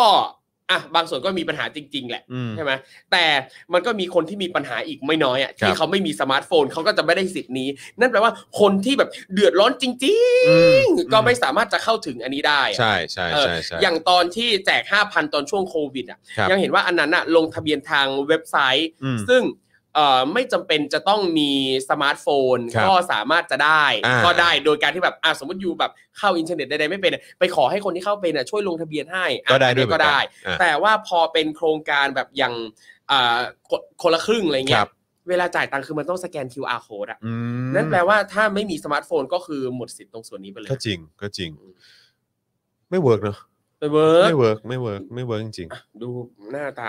ผู้นำนะไม่น่าจะเวิร์ก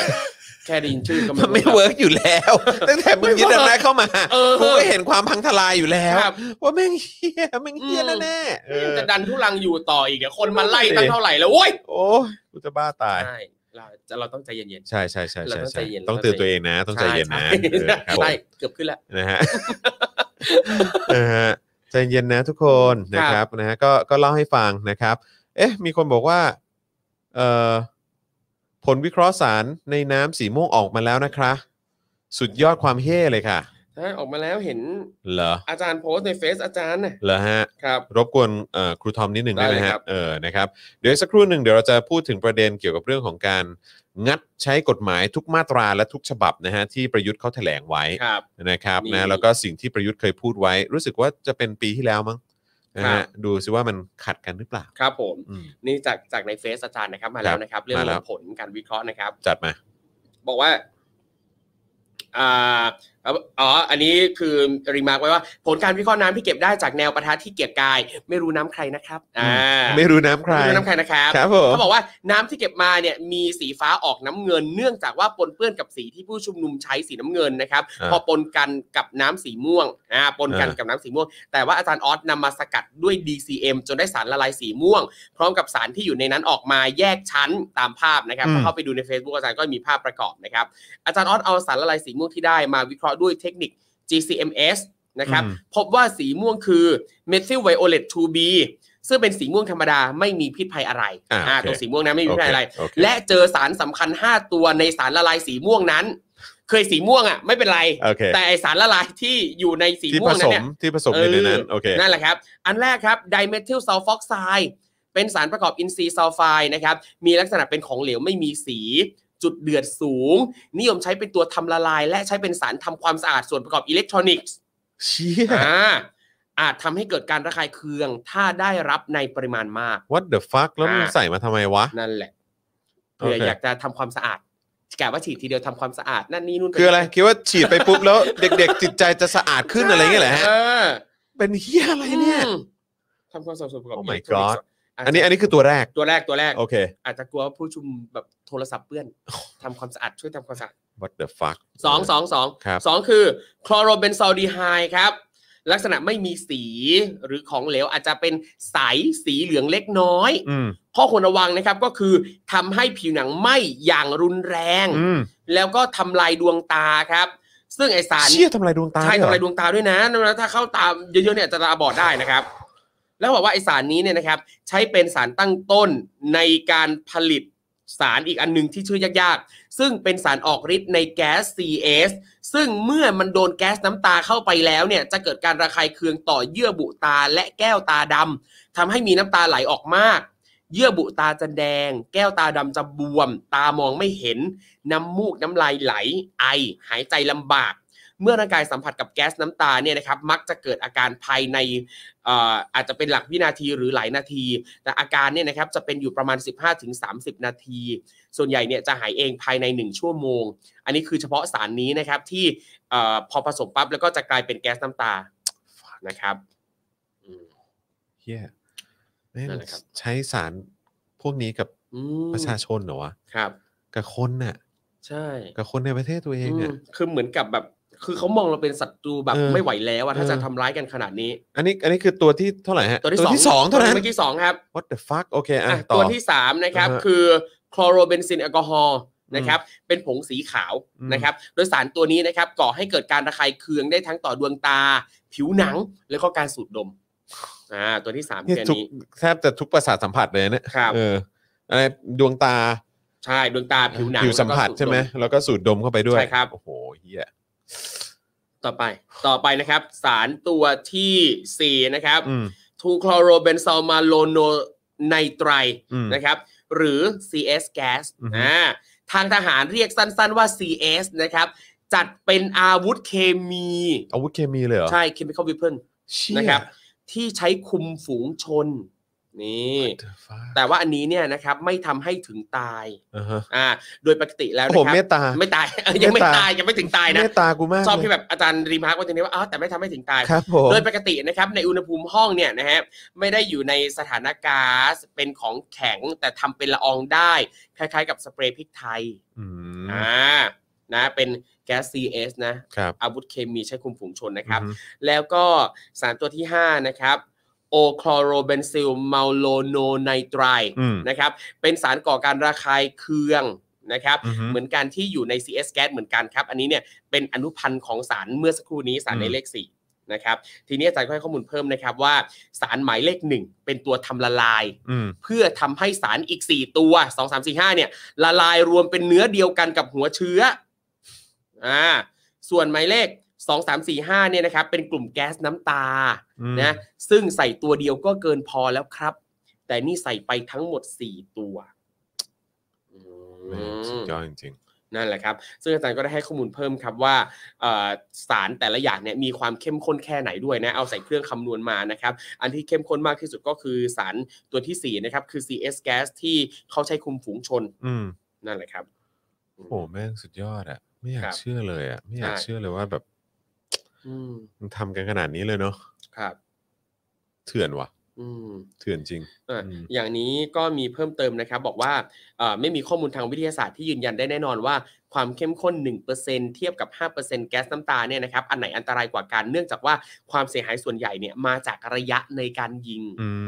ม นะครับแล้วก็บอกว่าผลกระทบในคนเนี่ยนะครับได้มีการศึกษาผลของเอ่อ CS smoke ครับ นะครับหรือว่าเอ่อ aerosol and exposure นะครับ อือฮึ นะพบว่า aerosol เนี่ยนะครับเมื่อทำการผลิตโดยวิธี thermal dispersion อืม ที่มีขนาด 0.5 เนี่ยนะครับ ในตัวทำละลายเมทิลินคลอไรด์ทำการศึกษากับอาสาสมัครเป็นเวลา 90 นาทีในพื้นที่เอ่อจำกัดเนี่ยนะครับ เพราะว่าอาสาสมัครเนี่ยนะครับ ก็มีอาการผิวไหม้บริเวณปาก เชี่ย หายใจแล้วแสบรวมถึงแน่นหน้าอกด้วย คือถ้าเกิดไหม้บริเวณปากเนี่ยก็คือหมายความว่าตรงที่ที่มันค่อนข้างเซนซิทีฟอะเนาะ ครับ เออแบบตรงผิวหนังที่มันที่มัน ใช่ ที่มันบอบบางอะ ครับ เออ นะฮะ แรงว่ะ ไม่คือฟังดูแล้วก็แบบว่าคือแค่ทำให้ตาเนี่ยแทบจะมองไม่เห็นไปเป็นเวลา 10 นาที 15 นาที ใช่ หรืออะไรก็ตามหรือว่าเออเดี๋ยวสักหนึ่งชั่วโมงก็หายเนี่ยก็แบบ ครับ คือแม่งก็ไม่ได้แบบคือคือเข้าใจอาจารย์ออสนะแต่ก็คือแบบว่า แต่คือมันก็ไม่ได้ดีขึ้นเนี่ย ครับ เนอะเออฟังดูแล้วก็แบบว่า คือคือคือเอาตรงๆ คือฟังดูแล้วแม่งก็มีแต่มองภาพภาพลักษณ์ของรัฐไทยณเวลานี้เนี่ย ครับ แย่ลงเรื่อยๆว่ะ ครับ คือใช่มันไม่ได้ถึงตายเนอะ อืม ไม่ได้ถึงคาดไม่ได้ถึงอะไรอย่างนี้เนอะแต่ว่า ครับ ก็คือรัฐที่แม่งทำทำร้ายแล้วทำให้เอ่อประชาชนต้องบาดเจ็บ หรือว่าต้องต้องต้องได้รับผลกระทบแบบเนี้ยแม่ง ครั ก็ บ แม่งก็ไม่โอเคอะ อืม เนอะเออ โอ้โหแล้วแบบเนี่ยพอผลออกมาปั๊บวันนี้มีสารนันนี่นู่นต่างๆนะแล้วยิ่งมันเลยยิ่งหงุดหงิดตอนที่นึกย้อนไปที่มีสสคนหนึ่งบอกว่าอ่ะเตรียมพร้อมเล่นสงกรารฉีดน้ำสงกรารกันแบบ ภูมิใจไทยด้วยนะฮะ โอ้ย นั่นคือ อยากจะสะบัดใส่ ภูมิใจไทยนะ หน้า นั่นคือนั่นคือภูมิใจไทย ภูมิใจ ครับ มาก ครับผมภูมิใจไทยครับผม อืม นะฮะก็คุณอนุทินนะ ครับฮะก็เด็กในสังกัดคุณนะฮะพูดจาแบบนี้นะค ครั รับบแม่งงามปางจริง อืม นะครับนะฮะอ่ะขออีกสักหนึ่งเรื่องได้ไหมฮะ ครับ เอิ่มก็อย่างที่บอกไปนะครับว่าก็มีการใช้คำว่าขู่ไหมหรือว่าเตือนดิ นะบอกว่าจะมีก็คือจะเตือนก็คงไม่ได้นะ เพราะว่า ครับ อันนี้คือเหมือนแบบเป็นการประกาศบอกว่าเดี๋ยวจะงัดขึ้นมาใช้แล้วนะ อืม กฎหมายทุกมาตราทุกฉบับนะ ครั ฮะ บ เออในการในการเอ่อปราบปรามนะฮะหรือว่า ครับ เอาผิดประชาชนเนี่ยนะฮะตำรวจเผยนะครับ นายกถอยแล้วแต่ม็อบเนี่ยละเมิดกฎหมายมากขึ้นเรื่อย อืม ๆ แล้วก็ส่อว่ามันจะรุนแรงด้วยนะครัฮะบ เพราะฉะนั้นจะงัดใช้ทุกข้อกฎหมายเอาผิดเลยนะฮะ รวมถึงมาตรา 112 ด้วย ครับ ถ้าเกิดว่ากระทำผิดเข้าข่ายนะครับนะฮะก็จากที่ประยุทธ์เนี่ยนะฮะเขาออกมาเอ่อเขาออกแถลงการณ์นะครับเมื่อวันก่อนนะครับเกี่ยวเรื่องของการชุมนุมด้วยเรื่องของการบังคับใช้กฎหมายนะ ครั ฮะ บ แล้วก็จะเอาผิดประชาชนเนี่ยนะครับ แล้วก็มีการบอกด้วยนะว่าไอ้ทุกๆอย่างเนี่ยนะฮะก็จะทำตามมาตรฐานนะแล้วก็หลักสากลนะครับ เมื่อวันนี้นะครับทางเอ่อผู้สื่อข่าวเนี่ยก็รายงานว่าพลตำรวจตรีปิยะตะวิชัยใช่ไหมผมออกเสียงถูกนะครับ นะฮะรองผู้บัญชาการตำรวจนครบาลนะครับ ระบุถึงกรณีดังกล่าวว่าเบื้องต้นเนี่ยเออนะฮะยังไม่ได้ดูรายละเอียดเกี่ยวกับแถลงการณ์แต่เชื่อว่านายกเนี่ยถอยมาทุกก้าวแล้วนะฮะแต่กลุ่มผู้ชุมนุมเนี่ยไม่ยอมไม่ไม่ไม่ยอมรับไง ครับ นะฮะแล้วก็ละเมิดกฎหมายมากขึ้นเรื่อยๆ แล้วก็ส่อความรุนแรงมากขึ้น ครับ พลตำรวจตรีปิยะเนี่ยก็ยังกล่าวต่อไปอีกนะครับ ส่วนการจะดำเนินคดีกับใครเนี่ยต้องขึ้นอยู่กับองค์ประกอบความผิด รวมถึงจะมีการนำมาตรา 112 มาใช้หรือไม่นั่นเนี่ยนะฮะก็ขึ้นอยู่กับพฤติกรรม และเจตนาของผู้กระท ครับ ำนะฮะหากกระทำความผิดก็จะนำเสนอต่อผู้บังคับบัญชา ซึ่งไม่ได้กังวลที่จะนำมาตรา 112 กลับมาใช้อีกครั้ง เพราะเป็นไปตามหน้าที่ ตำรวจไม่ใช่คู่ขัดแย้งกับกลุ่มใดแต่เป็นผู้บังคับใช้กฎหมาย อืม ครับผม ครับ นะ ผ ฮะ ม อันนี้เป็นสิ่งที่เอ่อท่านตะวิชัยบอกมา ครับ นะฮะ นะฮะแต่ว่าพอย้อนกลับไปถึงสิ่งที่รู้สึกว่าจะเป็นออกมาจากปากของประยุทธ์เองอะนะฮะเออนะฮะก็ประยุทธ์ก็เคยพูดถึงประเด็นนี้ไปนะฮะเมื่อรู้สึกว่าจะเป็นปีที่แล้ว ครับ ใช่ไหมเอ้ยไม่ใช่โทษที ปีนี้แหละนะฮะเอ่อซึ่งเป็นข่าวเมื่อวันที่ 15 เดือน 6 นี่อะไรวะ มิถุนา มิถุนา มิถุนานะฮะ ก็ประยุทธ์ก็ได้พูดถึงเรื่องของการบังคับใช้มาตรา 112 ด้วยนะฮะ ก็คือมันมีอยู่ประโยคนึงนะฮะ ก็คือเขาบอกว่าเอ่อสิ่งสำคัญที่สุดที่ทุกคนต้องสำนึกอยู่ในเรื่องของสถาบันเนี่ย เดิมเนี่ยมีกฎหมายมาตรา 112 แล้วก็ไม่ค่อยมีปัญหาเรื่องนี้ สิ่งที่อยากจะบอกคนไทยทุกคนคือวันนี้จะเห็นได้ว่ามาตรา 112 เนี่ยไม่ได้ใช้เลย เพราะอะไรรู้ไหม เพราะพระบาทสมเด็จพระเจ้าอยู่หัว ท่านทรงเมตตาเอ่อท่านทรงพระเมตตาไม่ให้ใช้นะฮะนี่คือสิ่งที่ท่านทรงทำให้แล้ว แล้วคุณก็จะละเมิดกันไปเรื่อยเปื่อยอย่างนี้ หมายความว่ายังไง คุณต้องการอะไร วันนี้จำเป็นต้องปรับต้องพูดเพื่อให้บ้านเมืองเนี่ยสงบนะฮะเพราะฉะนั้นเนี่ยก็คือทางประยุทธ์เนี่ยบอกว่ามาตรา 112 เนี่ยไม่ได้ใช้ เพราะพระบาทสมเด็จพระเจ้าอยู่หัว ท่านทรงพระเมตตาไม่ให้ใช้นะครับแต่ในขณะเดียวกันเมื่อเมื่อวานนี้นะครับ ทางรองผู้บัญชาการตำรวจนครบาลก็บอกว่า ก็คงจะเอามาใช้อะนะครับ ครับ ซึ่งก็คือแบบ อันนี้คือขัดขัดคำสั่งหรือเปล่า ใช่ เออ หรือว่ายังไง หรือว่าทำเกินหน้าที่ อืม หรือเปล่า หรือว่า ครั ยั บ งไง แต่ว่ามาตราหนึ่งร้อยสองก็อืมมันมันไม่ใช่ว่าจะโอเคนะ ก็คือแบบเอาจริง ๆ แล้วก็คือ เขาเรียกว่าอะไร ถ้าตามหลักมาตรเอ่อมมาตรฐานสากลเนี่ย ใช่ มันก็มันก็ไม่ใช่กฎหมายที่ได้รับการยอม ใช่ รับ ครับ คือขัดต่อหลักสิทธิมนุษยชนอย่าง อืม เห็นได้ชัดอยู่แล้ว ใช่ไหมเออนะฮะก็ก็ยิ่งขัดเข้าไปอีกกับ ครับ สิ่งที่ประยุทธ์แถลงการ ใช่ เมื่อวันก่อน ใช่ บอกว่าจะทำการทุกอย่างตาม อืม หลักสากล ครับ ซึ่งแบบคือเหมือนกับว่าเขาต้องไปเรียนก่อนอะว่า อืม หลักสากลคืออะไรอะ อืม แต่เอาจริงอะอย่างประยุทธ์อะไปเรียนอนุบาล ก่อน เริ่มจากพื้นฐานก่อน เอาแบบหลักสูตรปฐมวัยก่อน ทำตามกฎให้ดีนะ ใช่ ทำตามกฎให้เป็น เอออ อะไรอย่างเงี้ยกฎเขาว่ายังไงก็ต้อง อืม ทำอย่างนั้น อืม เออนะอะไรอย่างเงี้ยเดินตามแถว อืม อะไรอย่างเงี้ย จูงมือกันไป เออ อะไรอย่างเงี้ย แต่ เอ แล้ว อนะฮะ อืม ทำไมมึงทำไม่ได้วะ ครับ ไม่เข้าใจจริงๆเออนะครับนะฮะอ่ะโอเคนะครับ ย้ำอีกครั้งนะครับ วันนี้ใครอยากจะร่วมสนับสนุนให้เรามีกำลังในการผลิตรายการต่อไปได้นะครับ ก็สนับสนุนเราได้ทางบัญชีกสิกรไทยนะครับ ครับผม 0698 975 539 นะครับ หรือว่าสแกน QR code ก็ได้นะครับเพิ่มนะฮะ 10 บาท 20 บาท 100 บาท พันบาท ล้านบาทได้เลย ครับ นะครับผมนะฮะก็จะทำให้เรามีกำลังในการผลิตรายการ แล้วก็ผลิตคอนเทนต์กันต่อไป ใช่ นะครับ วันนี้เนี่ยขอหยอดไปนิดนึงแล้วกัน ครับ เอ่อประชาสัมพันธ์หน่อย เพราะว่าตอนใหม่เพิ่งออนไปทีแรก อืม คือเมื่อวานต้องขออภัย เมื่อวานเราเข้าใจผิดนะครับ ครับ นึกว่าอะไรนะ เออ นะฮะ คือเมื่อวานเข้าใจผิดนึกว่าเออเราจะออนถกถามตอนใหม่เนี่ยเออเมื่อวานนี้ ครับ นะครับ แต่สรุปว่ามีความผิดพลาดนิดนึงนะครับ สรุปว่าออนวันนี้แทนนะจ๊ะ แล้วก็ออนไปแล้วด้วยนะครับ ใครดูแล้วนะฮะก็มาคอมเมนต์กันได้ อืม นะครับผมนะฮะ แล้วก็ใครที่เอ่อใครที่ใครที่ยังไม่ได้ดูก็สามารถไปกดดูกันได้แหละ เฮ้ยเรื่อง mercy killing อะฮะ ใช่ฮะ การุญยฆาต อืม เออ นะฮะ ก็ถือว่าเป็นประเด็นที่น่าสนใจมาก ครับ เออ นะครับ แล้วก็แขกก็มีคุณหมอแพทย์ใช่ไหม อืม แล้วก็มีพระมหาไพรวัน ครับ ใช่ไหมใช่ป่ะ ใช่ใช่ใช่คุณหมอแพทย์ใช่ไหมเออ ครับ เพจอะไรนะฮะคุณหมอตุ๊ดใช่ไหมฮะ เออ ครับผม เออ ครับผมนะฮะซึ่งซึ่งเจ๋งมากเลยนะ คุณหมอเขาก็เขาก็ คือนอกจากจะคุยเก่งแล้วก็จะเอามุมมองที่น่าสนใจเอามา เอามานำเสนออยู่เรื่อยๆ ครับ นะครับแล้วก็พระมหาไพรวันก็มาเอ่อร่วมถกถามแล้วก็พูดคุยกันนะฮะแสดงความคิดเห็นกัน ก่อนที่จะไปเอ่อดีเบตกับศรีสุวรรณนะวันนั้นนะเอ ครับ อ ผม นะฮะก็สนุกดีเหมือนกัน แล้วก็มีแน่นอนก็มีพี่อ้อมนะครับเอ่อมีครูกอล์ฟ ครับ นะครับแล้วก็มีผมไปร่วมเสวนาด้วยนะครับสนุกดีฮะสนุกดีนะครับ เดี๋ยว ครูทอมก็ต้องไปอีกนะ ได้เลยครับได้เลยครับ ออเดี๋ยวมีประเด็นไหนเดี๋ยวอาจจะต้องรบกวนอีกนะครับผม ได้ครับ นะฮะอ่ะโอเคนะครับ วันนี้นะครับผมก็เอ่อติดตามกันมานะฮะตั้งแต่ประมาณ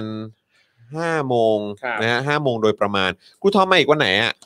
วันจันทร์ วันจันทร์ เออจันทร์หน้าจันทร์หน้าจันทร์หน้ามาเจอกันครับ ในที่สุดก็กลับมาแบบว่า แบบใกล้ชิดกันบ่อยขึ้นหน่อย ใช่ เออนะฮะหลายคนเขาคิดถึงแล้วก็ถาม อ่า ถึงคุณอยู่ คบ เรื่อย ผม ๆนะ ขอบ ครับ พระคุณครับ นะฮะ จริงๆก็มีคือหลายคนทักมา อืม ในเอ่อทั้งใน Twitter อืม ใน Instagram อืม ทักทักมาคุยเรื่องนี้นะครับ ไม่ ครั ได้ บผม ไม่ได้ทักทักมานัด อันนั้นอันนั้นเฉพาะใน tinder ฮะ อ่ะอ่ะเป็น เออ ช่องช่องทางอื่นก็ได้ คนอย่าตัดโอกาส อ่ะละละละโอเค ช่องทาง โอเค อื่นก็ โอเค รับนะครับ อ๋อ รับ ครับผม รับรับ ได้ นัดหมด ได้หมดได้หมด ใช่ เออรับ ใช่ นัด เขาว่า หมด ทักมาถามว่าเลิกทำเจลลี่ท็อปิกไปแล้วเหรอ ก็นั่นน่ะดิไอยเราก็แบบเฮ้ยครูทอมหรือครูทอมจะจะจะเฟดออกไปเองอะไรอย่างเงี้ยเออ โอ้ นะค คิ รั ด บ ถึ ผ ง ม คิดถึงคิดถึงนะครัฮะบคิด เอ ถึงคิดอถึ นะ ทุกค ยังไงก็เออกลับมาอย่างสม่ำเสมอและการแฟ ครับ น ผม ๆคิดถึงนะครับ ครับ ผมนะฮะเอาละครับวันนี้หมดเวลาแล้วจริงๆนะครับนะฮะเดี๋ยวเราเอ่อสองคนเอ่อสามคนสี่คง ครั จะ บ ต้องขอลากันไปก่อนนะครับเดี๋ยวกลับมาเจอกันอีกทีนะครับวันจันทร์5โมงเย็นโดยประมาณนะครับกับ Daily Topic นั่นเองนะครับวันนี้เอ่อผมจอห์น